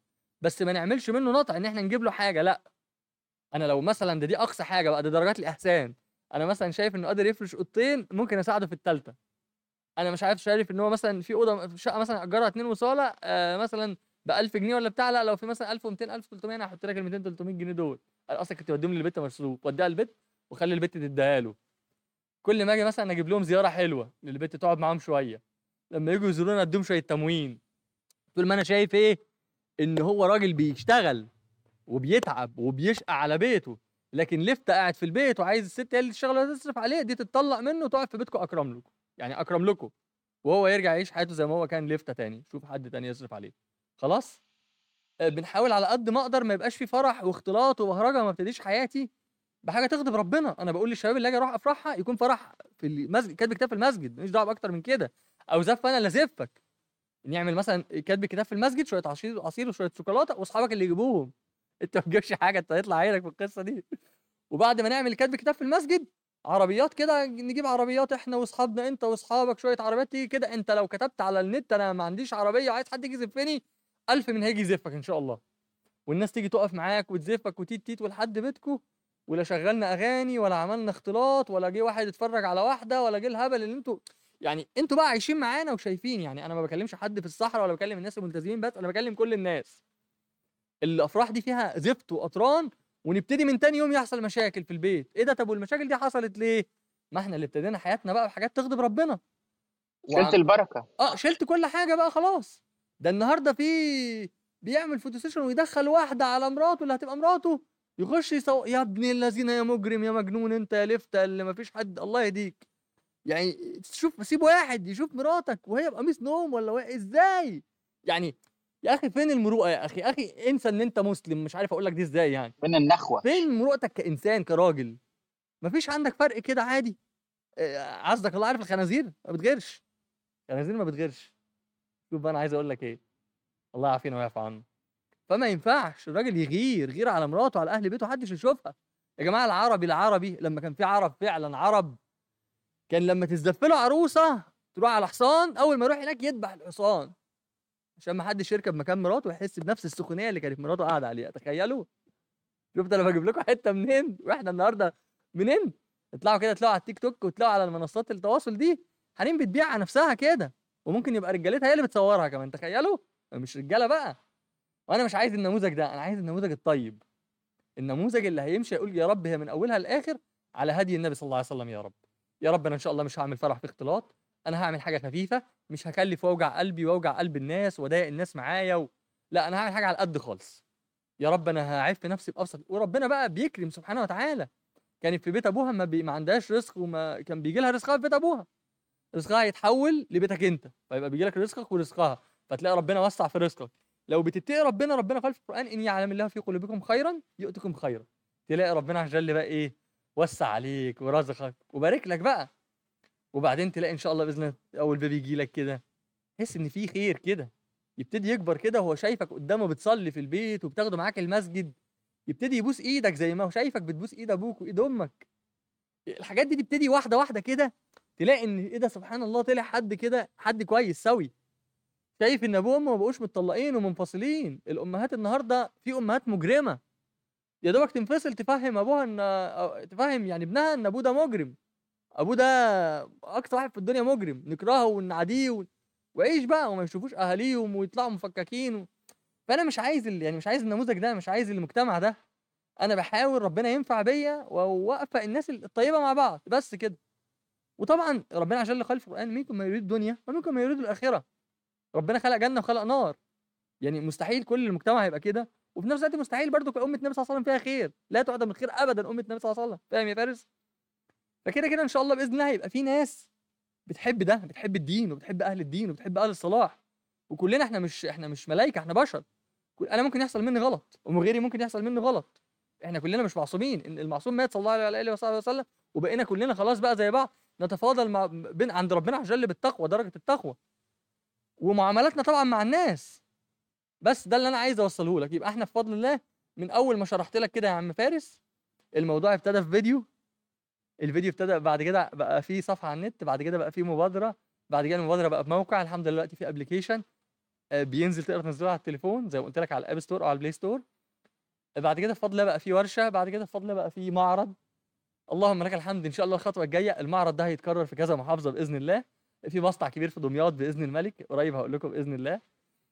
آه نفسي ربنا عشان اللي يكرمني ويسن سنة حسنة. في فكرة قدامي طبعا أنا فهمتك موضوع ال 1000 جنيه الاتفاق اللي أنا عامله إن أي عريس بيجي من صحيح. المبادرة بيدفع 1000 جنيه لله مش ليا يروح يطلعها هو بمعرفته لحد فقير يعرفه ما معهوش 1000 جنيه على بعض يدفعها 100 جنيه كل شهر وهكذا يعمل الكلام ده ولي أمر العروسة يعمل الكلام دوت. بنية إن ربنا يبارك لهم في بعض. يرزقهم ذريه صي... يعني صالحة طيبة. وأنا ما بجبرش حد بركة كبيرة. أنا ما بجبرش حد على صدقة عشان حد يقول لك لا اعتبر إن أنا يا عم مكتب جواز وأنت جيت عن طريقي وأنا بدل ما آخد منك الفلوس بقول لك يا عم طلعها لله.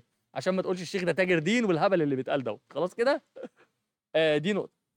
آه نفسي ربنا عشان اللي يكرمني عندي فكرة جميلة تانية. إيه هي الفكرة دي؟ بفكر أعمل team كده من اصحابي مثلا أو من المتابعين. ال team ده مثلا يكون 50 ه- ه- نحطهم كلهم في group على الواتس ونقول لهم يا جماعة لو أنا طبعا مش هقدر أروح كل الأفراح اللي يروح فرح. ويشوف إن دول فعلا متجوزين على الشرع ويشوف القسيمة ويصورها لي ويبعتها لي. يكون القسيمة دي مكتوب فيها إن هو متجوز من غير قايمه هو اللي جايب كل حاجة يصور العريس فيديو والعريس بيقول رقم تليفون عليه Vodafone Cash. وكل عريس يعمل كده نعمل إحنا group تاني كبير اسمه group النقطة على التليجرام مثلا. ال group ده مثلا فيه 10000 واحد. ال 10000 واحد دول كل واحد فيهم هيساهم برقم المهم إن يطلع لي مثلا 100 150 ألف جنيه لكل فيديو هيتحط لهم فيه رقم عريس. يعني كل عريس هيتصور بيقول رقم تليفونه Vodafone Cash بعد ما نكون صورنا العريس ده هو بيكتب الكتاب أهل فعلا مش حاجة فيك الناس فعلا بتتجوز آه، نلم له 100 150 ألف جنيه يعمل بيهم مشروع يبتدي بيهم حياته ويقف بيهم على رجليه. دي فكرة رائعة. وبفضل الله أي حد هيتجوز من القاهرة بطاقته على القاهرة مش هيكتب قايمة بطاقته هو والعروسة كاتب الشرط ده في قسيمة الجواز إن شاء الله بإذن ربنا يوفقنا ونديله 10000 جنيه نقطة كمساعدة مننا يعني آه، لإن هو يقدر يقف على رجليه. أي حاجة زي ما بيقولوا النوايا تسند تزيد وبفضل الله عملنا له عفش بسعر التكلفة ما بنكسبش منه. وبفضل الله للي نحاول محتاج لأن في شباب مش ما هو بص بقى أصل هي حاجة يعني أنا ما أقدرش أحكمها. الشاب اللي يقدر يشتري من بره يروح يشتري من بره بفلوسك ربنا يوسعها عليك ومش هيكتب قايمة. لا أقصد على موضوع ال 10000 ال 10000 ده آه طبعا للي محتاج يعني مش هيجي واحد تبقى قلة أدب يعني. سيب الفرصة لأخوك اللي اللي محتاج. أنت فاهمني؟ وبفضل الله في شباب عفيفة. يعني أقول لك على حاجة أنا بيجي لي ناس المعرض يقول لي يا شيخ أنا أصلا مش محتاج بس مش هكتب قايمة ينفع أشتري؟ أقول له والله دي حاجة ترجع لك. أفضل إن أنت تسيب الكلام ده إيه؟ للي لأخوك اللي مش قادر. صحيح. عشان أنا أنا بصرف كل شهر 120000 جنيه في الورشة كمصاريف وإيجارات. فأنا مش عايز أفضل أهلك أهل يعني أهلك في الحاجة وأهلك في الناس وأقعد أصنع يجي اللي مقتدر يشتري. أنا عايز الأفضل اللي يشتري اللي مش مقتدر. أنا عامل ده اللي مقتدر ده بقى اللي هو راكب عربية وعنده شقة ملك. أنا بتكلم على اللي مش مقتدر اللي هو الشباب العادية اللي شغال بتاعته 4 أو 5000 جنيه في الشهر. ده اللي بالنسبة لي مش مقتدر. اللي ما عندوش شقة. ده اللي عايز ده ابيع له اللي الناس أه أنا بتشتغل متارجت ده. بيتجوز إزاي أصلا في الزمن ده؟ يعني الشباب اللي اللي هو 3000 في ناس ده شايفة إن الموضوع مستحيل. أنا بقول لك لأ. 100000 جنيه يبقوا معاك بإذن الله. تعالى هبيع لك عفش. أقول لك دلوقتي ممكن أبيع لك مثلا أوضة نوم ب 22 ب 23 لحد 24000 جنيه. أبيع لك ركن أو أنتريه مثلا ب 10 12000 جنيه على أقصى تقدير. يبقى أنت كده جبت ركن أو أنتريه. أبيع لك ب 5000 جنيه سريرين بكومودينو بالمول بتاعتهم أطفال. يتحطوا يملوا لك أوضة الأطفال. وتعالى ننزل ببقية الفلوس أنا وأنت. أو مش أنا وأنت. أنا أقول لك وأنت تروح تجيب. تجيب ثلاجه وتجيب غسالة وتجيب بوتاجاز تجيب سجادة مثلا تفرشها في الصالة تجيب لك آه، مروحتين آه، تجيب الثلاث مراتب وهيتبقى معاك فلوس من 100000 جنيه بفضل الله. أنت فاهمني؟ ابتدي في شقة إيجار. روح أجر شهر شقة وادفع شهر تأمين وشهر إيجار. شهرين تأمين وشهر إيجار. تقدر تتجوز وخلاص على. كده. كده أنت عفيت نفسك. كده من بعد أول أسبوع في الجواز هتبتدي تاخد نفسك كده؟ وتبتدي الحمد لله أنا عارف أفكر. أصلا هتلاقي الرزق زاد بس أنت محتاج تسعى. يعني مفيش حاجة اسمها ابدا. أنا هستغفر ربنا وهدعي ربنا وهصلي على النبي كتير وأنا قاعد في البيت. أنت كده متواكل مالكش أي 30 لازمة. النبي صلى الله عليه وسلم لما دخل على واحد في المسجد بيعبد ربنا. فلما لقاه بيعبد ربنا وكده قال له أنت بتصرف منين؟ مين بيصرف؟ قال له أنا أخويا بيشتغل وبيصرف عليا. قال له أخوك ده اعبد منك. ده بيشتغل وبيسعى مش قاعد في البيت لفته كده ملوش لازمة. فأنت تنزل وتشتغل وتسعى والباقي بقى بتاع ربنا مالكش دعوة. ربنا يرزقك كل يوم ب 100 جنيه كل يوم ب 10000 جنيه كل يوم بمليون جنيه. دي مش بتاعتك. انت بس إيه قول يا رب وانزل اسعى. تنزل تسعى تلاقي الخير. ما تنزلش تسعى في دماغك انك هتقعد في البيت وهعتمد على ده واستلف من ده واتعمل لده. ده كلام ما يرضيش ربنا. أنا قاعد من شغلي بقى ثلاث أشهر وبحاول اعافر في اي حاجة. أجيب زيت زيتون وابيعه واجيب تمر اعمل اي حاجة. مش مستني حد يصرف عليا ولا مستني حد يديني فلوس. وده الأصل في المسلم إن يكون عنده يعني عزة كده. يكون عنده كرامة ما يبقاش لحد يديله فلوس ولا ياخد من حد حاجة. يتعب ويشقى. حاجة من حد. آه طبعا ده الأصل في العزة. ال- ال- عنترة بن شداد بيقول بيت في الشعر العرب قالت ده من أفضل ابيات الشعر اللي قالت العرب في العزة. قال لا تسقني لا تسقني ماء الحياة بذلة بل فاسقني بالعز كأس الحنظل ماء الحياة بذلة كجهنم وجهنم بالعز أطيب منزلي. فاهم؟ فربنا يجعلنا يعني رجالة فعلا. رجالة تقدر تصون البنات اللي هياخدوها ديت. آه انت مش مش أي حاجة لا انت زوجتك دي لو ما مسكتش فيها بإيدك واسنانك ويبقى آخر حل عندك إن أنت تسيبها يبقى أنت مش راجل. لو الحياة ماشية عادية تتعاش وطول ما في أب راجل وركز قوي وأنا نفسي الشاب يعني أي شاب يروح لو لقى إن زي ما قلت لك كده مفيش راجل في البيت يعني لو في راجل في البيت في أب في البيت والست هي اللي قاعدة والست اللي بتتكلم وتتفق يسيبهم يمشي على طول. ما ياخدش ويدي معاهم. دي نصيحة بمليون جنيه. والله العظيم ما ياخدش ودي معاهم. ولو راح بقى لقى الأب مثلا متوفي والست اللي عايزة تتفق معاه يقول له لا. يقول لا لا. هاتي لي عمها هاتي لي خالها هاتي لي حد أنا أقعد أتكلم معاه. في مشكلة أنا أجي أتكلم معاك أنت. والست دي فوق دماغي بس ما تتعاملش معاها في حاجة خالص. افتكر الكلام ده كويس وكل شاب سامعني يركز في الكلمتين دول لأن أنت ما شفتش دلوقتي. أنا جاي لك بقى من الايه جاي لك من زمان. وبحكي لك اللي أنا شفته من مشاكل وتجارب وحاجات ولقينا ناس كويسة قوي أنا أعرف حد كده كانوا بيقولوا له أنت أحسن واحد في الدنيا. ويا ابني اللي أنت عايزه. راح قعد معاهم. الحريم ما يعني ما تقبلش منها مودة. قلوبها بتميل بسرعة. بيقول لك لا تقبلن من النساء مودة فقلوبهن سريعة الميلان. في يوم وليلة تقلب عليك كده. عندي حد كده قريبي كان مطلق مراته. ولما ال- الأهل دخلوا حلوا كده كانت آه، اتطلق اتطلق بعد ما دخلوا حلوا ورجعت تاني لجوزها تقول له أنا أقول لك طلقني تطلقني يعني دماغ الحريم كده. أنا بقول يعني يعني لو كان يعني لذلك ربنا وجل إدى الراجل القوامة لأن الراجل بيتعامل وبيتكلم بالعقل بعقله بيحكم عقله الأول. الست ما بتعملش كده. الست بتحكم العاطفة قلبها على عقلها. يعني الست بتحكم العاطفة الأول على العقل الراجل العكس لذلك ربنا عز وجل اداله القوامة وجعل ليه درجة عليها عشان كده شايفين عز وجل الخلع يعني طبعا. دلوقتي كمية الحالات الخلع عشان ان الست ده تقدر كأنها بتطلق. الخلع ده مشكلة كبيرة قوي. فبس ربنا يوفقنا يا رب وينفع بينا ويستخدمنا يا رب ونحاول نعمل حاجة. وفعلا القول غير الفعل. القول يعني الفعل على أرض الواقع ده والله ربنا لا يعلم موضوع الورشة ده تعبنا لو كنت عملت 1000 2000 فيديو دعوي كانوا هيبقوا أسهل عليا من موضوع الورشة ده. طب يا شيخ سؤال أخير وبعدين حتة خاتمة كده. في هاشتاج منتشر بيقول تزوجها أجنبية. إيه رأيك؟ لا لا؟ لا أنا ما أفضلش كده. يعني أنت لو بتاخد رأي عبد الكريم قول له أجنبية ولا مصرية. أنا كنت لما كنت في ماليزيا واحد صاحبي اسمه محمد فردوس. محمد قال لي ما تيجي تتجوز أختي. فأنا قلت له اخت من الأخوات ولا أختك بجد؟ قال لي لا أختي بجد. قلت له لا وقعدت أهزر مش عارف إيه. آه بص هي ليها ميزة وليها عيب بس أنا شايف كعبد الكريم شايف إن عيبها أكبر. أنا ليا واحد صاحبي كان بيتجوز ولما راح يتجوز أبوه قال له هو عايز يتجوز من بره العيلة وهم عندهم ما بيتجوزوش غير من بعض. قال له طب ولما تتجوز من بره العيلة ولاد عمك هيروحوا فين؟ ركز في الحتة دي. مين هيتجوزهم؟ يعني ما بديش حد غير من نفس العيله لما الشباب الرجالة تطلع تتجوز من بره البنات دي مين هيتجوزها؟ فهمت الفكرة؟ فانا لا أنا ضد موضوع العنوسه ده. أنا مع التعدد جدا. مع التعدد ان الراجل ياخد واحدة بنت كبيرة هتعنس. يتجوزها. سيبك من عقل الستات ما تفكرش بعقل الستات خالص دلوقتي. فكر بعقل الراجل اللي عنده دين اللي عنده شرع اللي ليه في النبي صلى الله عليه وسلم قدوة حسنة وفي الصحابة قدوة حسنة. خلاص كده؟ عايز الواحده ال- الأرملة اللي جوزها مات دي واحد يروح يتجوزها ويصرف عليها. عايز اللي اتطلقت ظلم دي ما ظلمتش جوزها. اللي اتطلقت ظلم حط دي شروط كتيرة قوي قوي عشان في حريم مجرمة في القصة دي. مش مصدقني؟ اسأل. أي واحد صاحبك محامي. أي واحد سامعني كده. محامي أنت أو تعرف واحد محامي قول له الستات عاملة إيه في الرجالة في محاكم الأسرة. بس كده خلاص. هو بقى يقعد يحكي لك يحكي لك كتير كتير كتير يعني. طبعا ده يعني ما يمنعش إن في رجالة مجرمة. في رجالة وحشة جدا. في رجالة ما بتصرفش على بيوتها. بس نسبة وتناسب الستات كتير قوي الله يعافينا ويعفو عنا آه اللي أنا بفكر فيه يعني إن ال- ال- المطلقة ظلم دي لا راجل يتجوزها ويعفها ويصرف على عيالها. أنا كعب كريم من في في ستات بتقول لي تقول لي اتجوزني ويصرف على عيالي. أنا مش لا انا عندنا لجنة زيجة بقول لك فيها 1500 حالة 900 800 منهم مطلقات. أو مش مطلقات هي في عرف المتجوزة بس جوزها مثلا ما بيصرفش عليها. بس هي مغضبة جوزها ومخليها جوزها يروح يتجوز واحدة تانية وراميها على ذمته ما بيصرفش عليها. أو المصاريف قليلة بعت الفلوس ال- الخير اللي كان عندها اتنمرضت راحت للزوجة التانية. المهم يعني مش دي القضية. القضية إن أنا مع مش مع إن واحد يتجوز من بره. أنا أنا بص أنت هتتجوز بره هتلاقي فيها خير كتير. أنا فاهم الكلام ده. بس دول يروحوا فين؟ ما تزعلش مني. مهما تكون هي عاملة إزاي اسمع بس كلامي وده رأيي. ترميه بقى في الشارع تعمل بيه ما تعملش بيه دي بتاعتك. ده رأيي. أختي وأختك مين هيتجوزهم لو كل شباب مصر راحت اتجوزت من بره؟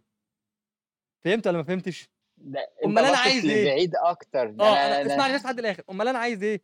أنا عايز أختي وأختك دول يبقوا أهاليهم أهاليهم كلهم رجالة. لما يجي مشكلة يقولوا لهم ملناش دعوة. يقولوا للبنت مالكيش قاعد في بيت جوزك. روحي اقعدي في الشارع. مالكيش قاعد في بيت أهلك. روحي اقعدي في يا إما ليكي بيت جوزك. تستحملي ما كل البيوت فيها مشاكل. هو أنت يعني بس اللي عندك مشكلة؟ كل البيوت فيها مشاكل. ويدوسوا على الراجل شوية بس لوحده مش قدام مراته. ويفهموا إن هم ليهم أهل رجالة. معايا؟ ده اللي أنا نفسي أعمله. نفسي ربنا يكرمنا البيئه دي إن يقلل الطلاق. طول ما الست كاتبة قايمة ركز بقى في دي. فرصة إن هي تخلع جوزها أو تطلقها أو تبقى عارفة إن هي ماسكة عليه ورقة ممكن تحبسه. مش تسمع كلامي؟ طب أنا هقول لك إن أنا هنزل النهارده. راجل قول لي لأ. هتقول لا لأ أروح أخلعك وآخد القايمه واحبسك هتعمل أنت إيه بقى؟ أنا مش عايز الكلام ده. يلا ربنا ينفع بينا يا رب عشان العشاء. ويحفظنا ويستخدمنا يا رب. طيب نختم ولو إني كنت عايز أضيف جزئية على موضوع الجواز من الأجنبية. آه لأن الناس آه، ما بتبصش لموضوع الدين وما بتبقاش مدركة إيه حالتها أنا فا... يا عم أقول لك أنا ليا حد قريبي هو هيسمعني لو اتفرج على الفيديو هيسمعني حبيبي واخويا وكل حاجة. متجوز أجنبية. يعني إيه؟ أنا متأكد إن الوضع مش عاجبه مش عايز أقول كلام أكتر من كده. يعني أنا متأكد إن الوضع مش عاجبه.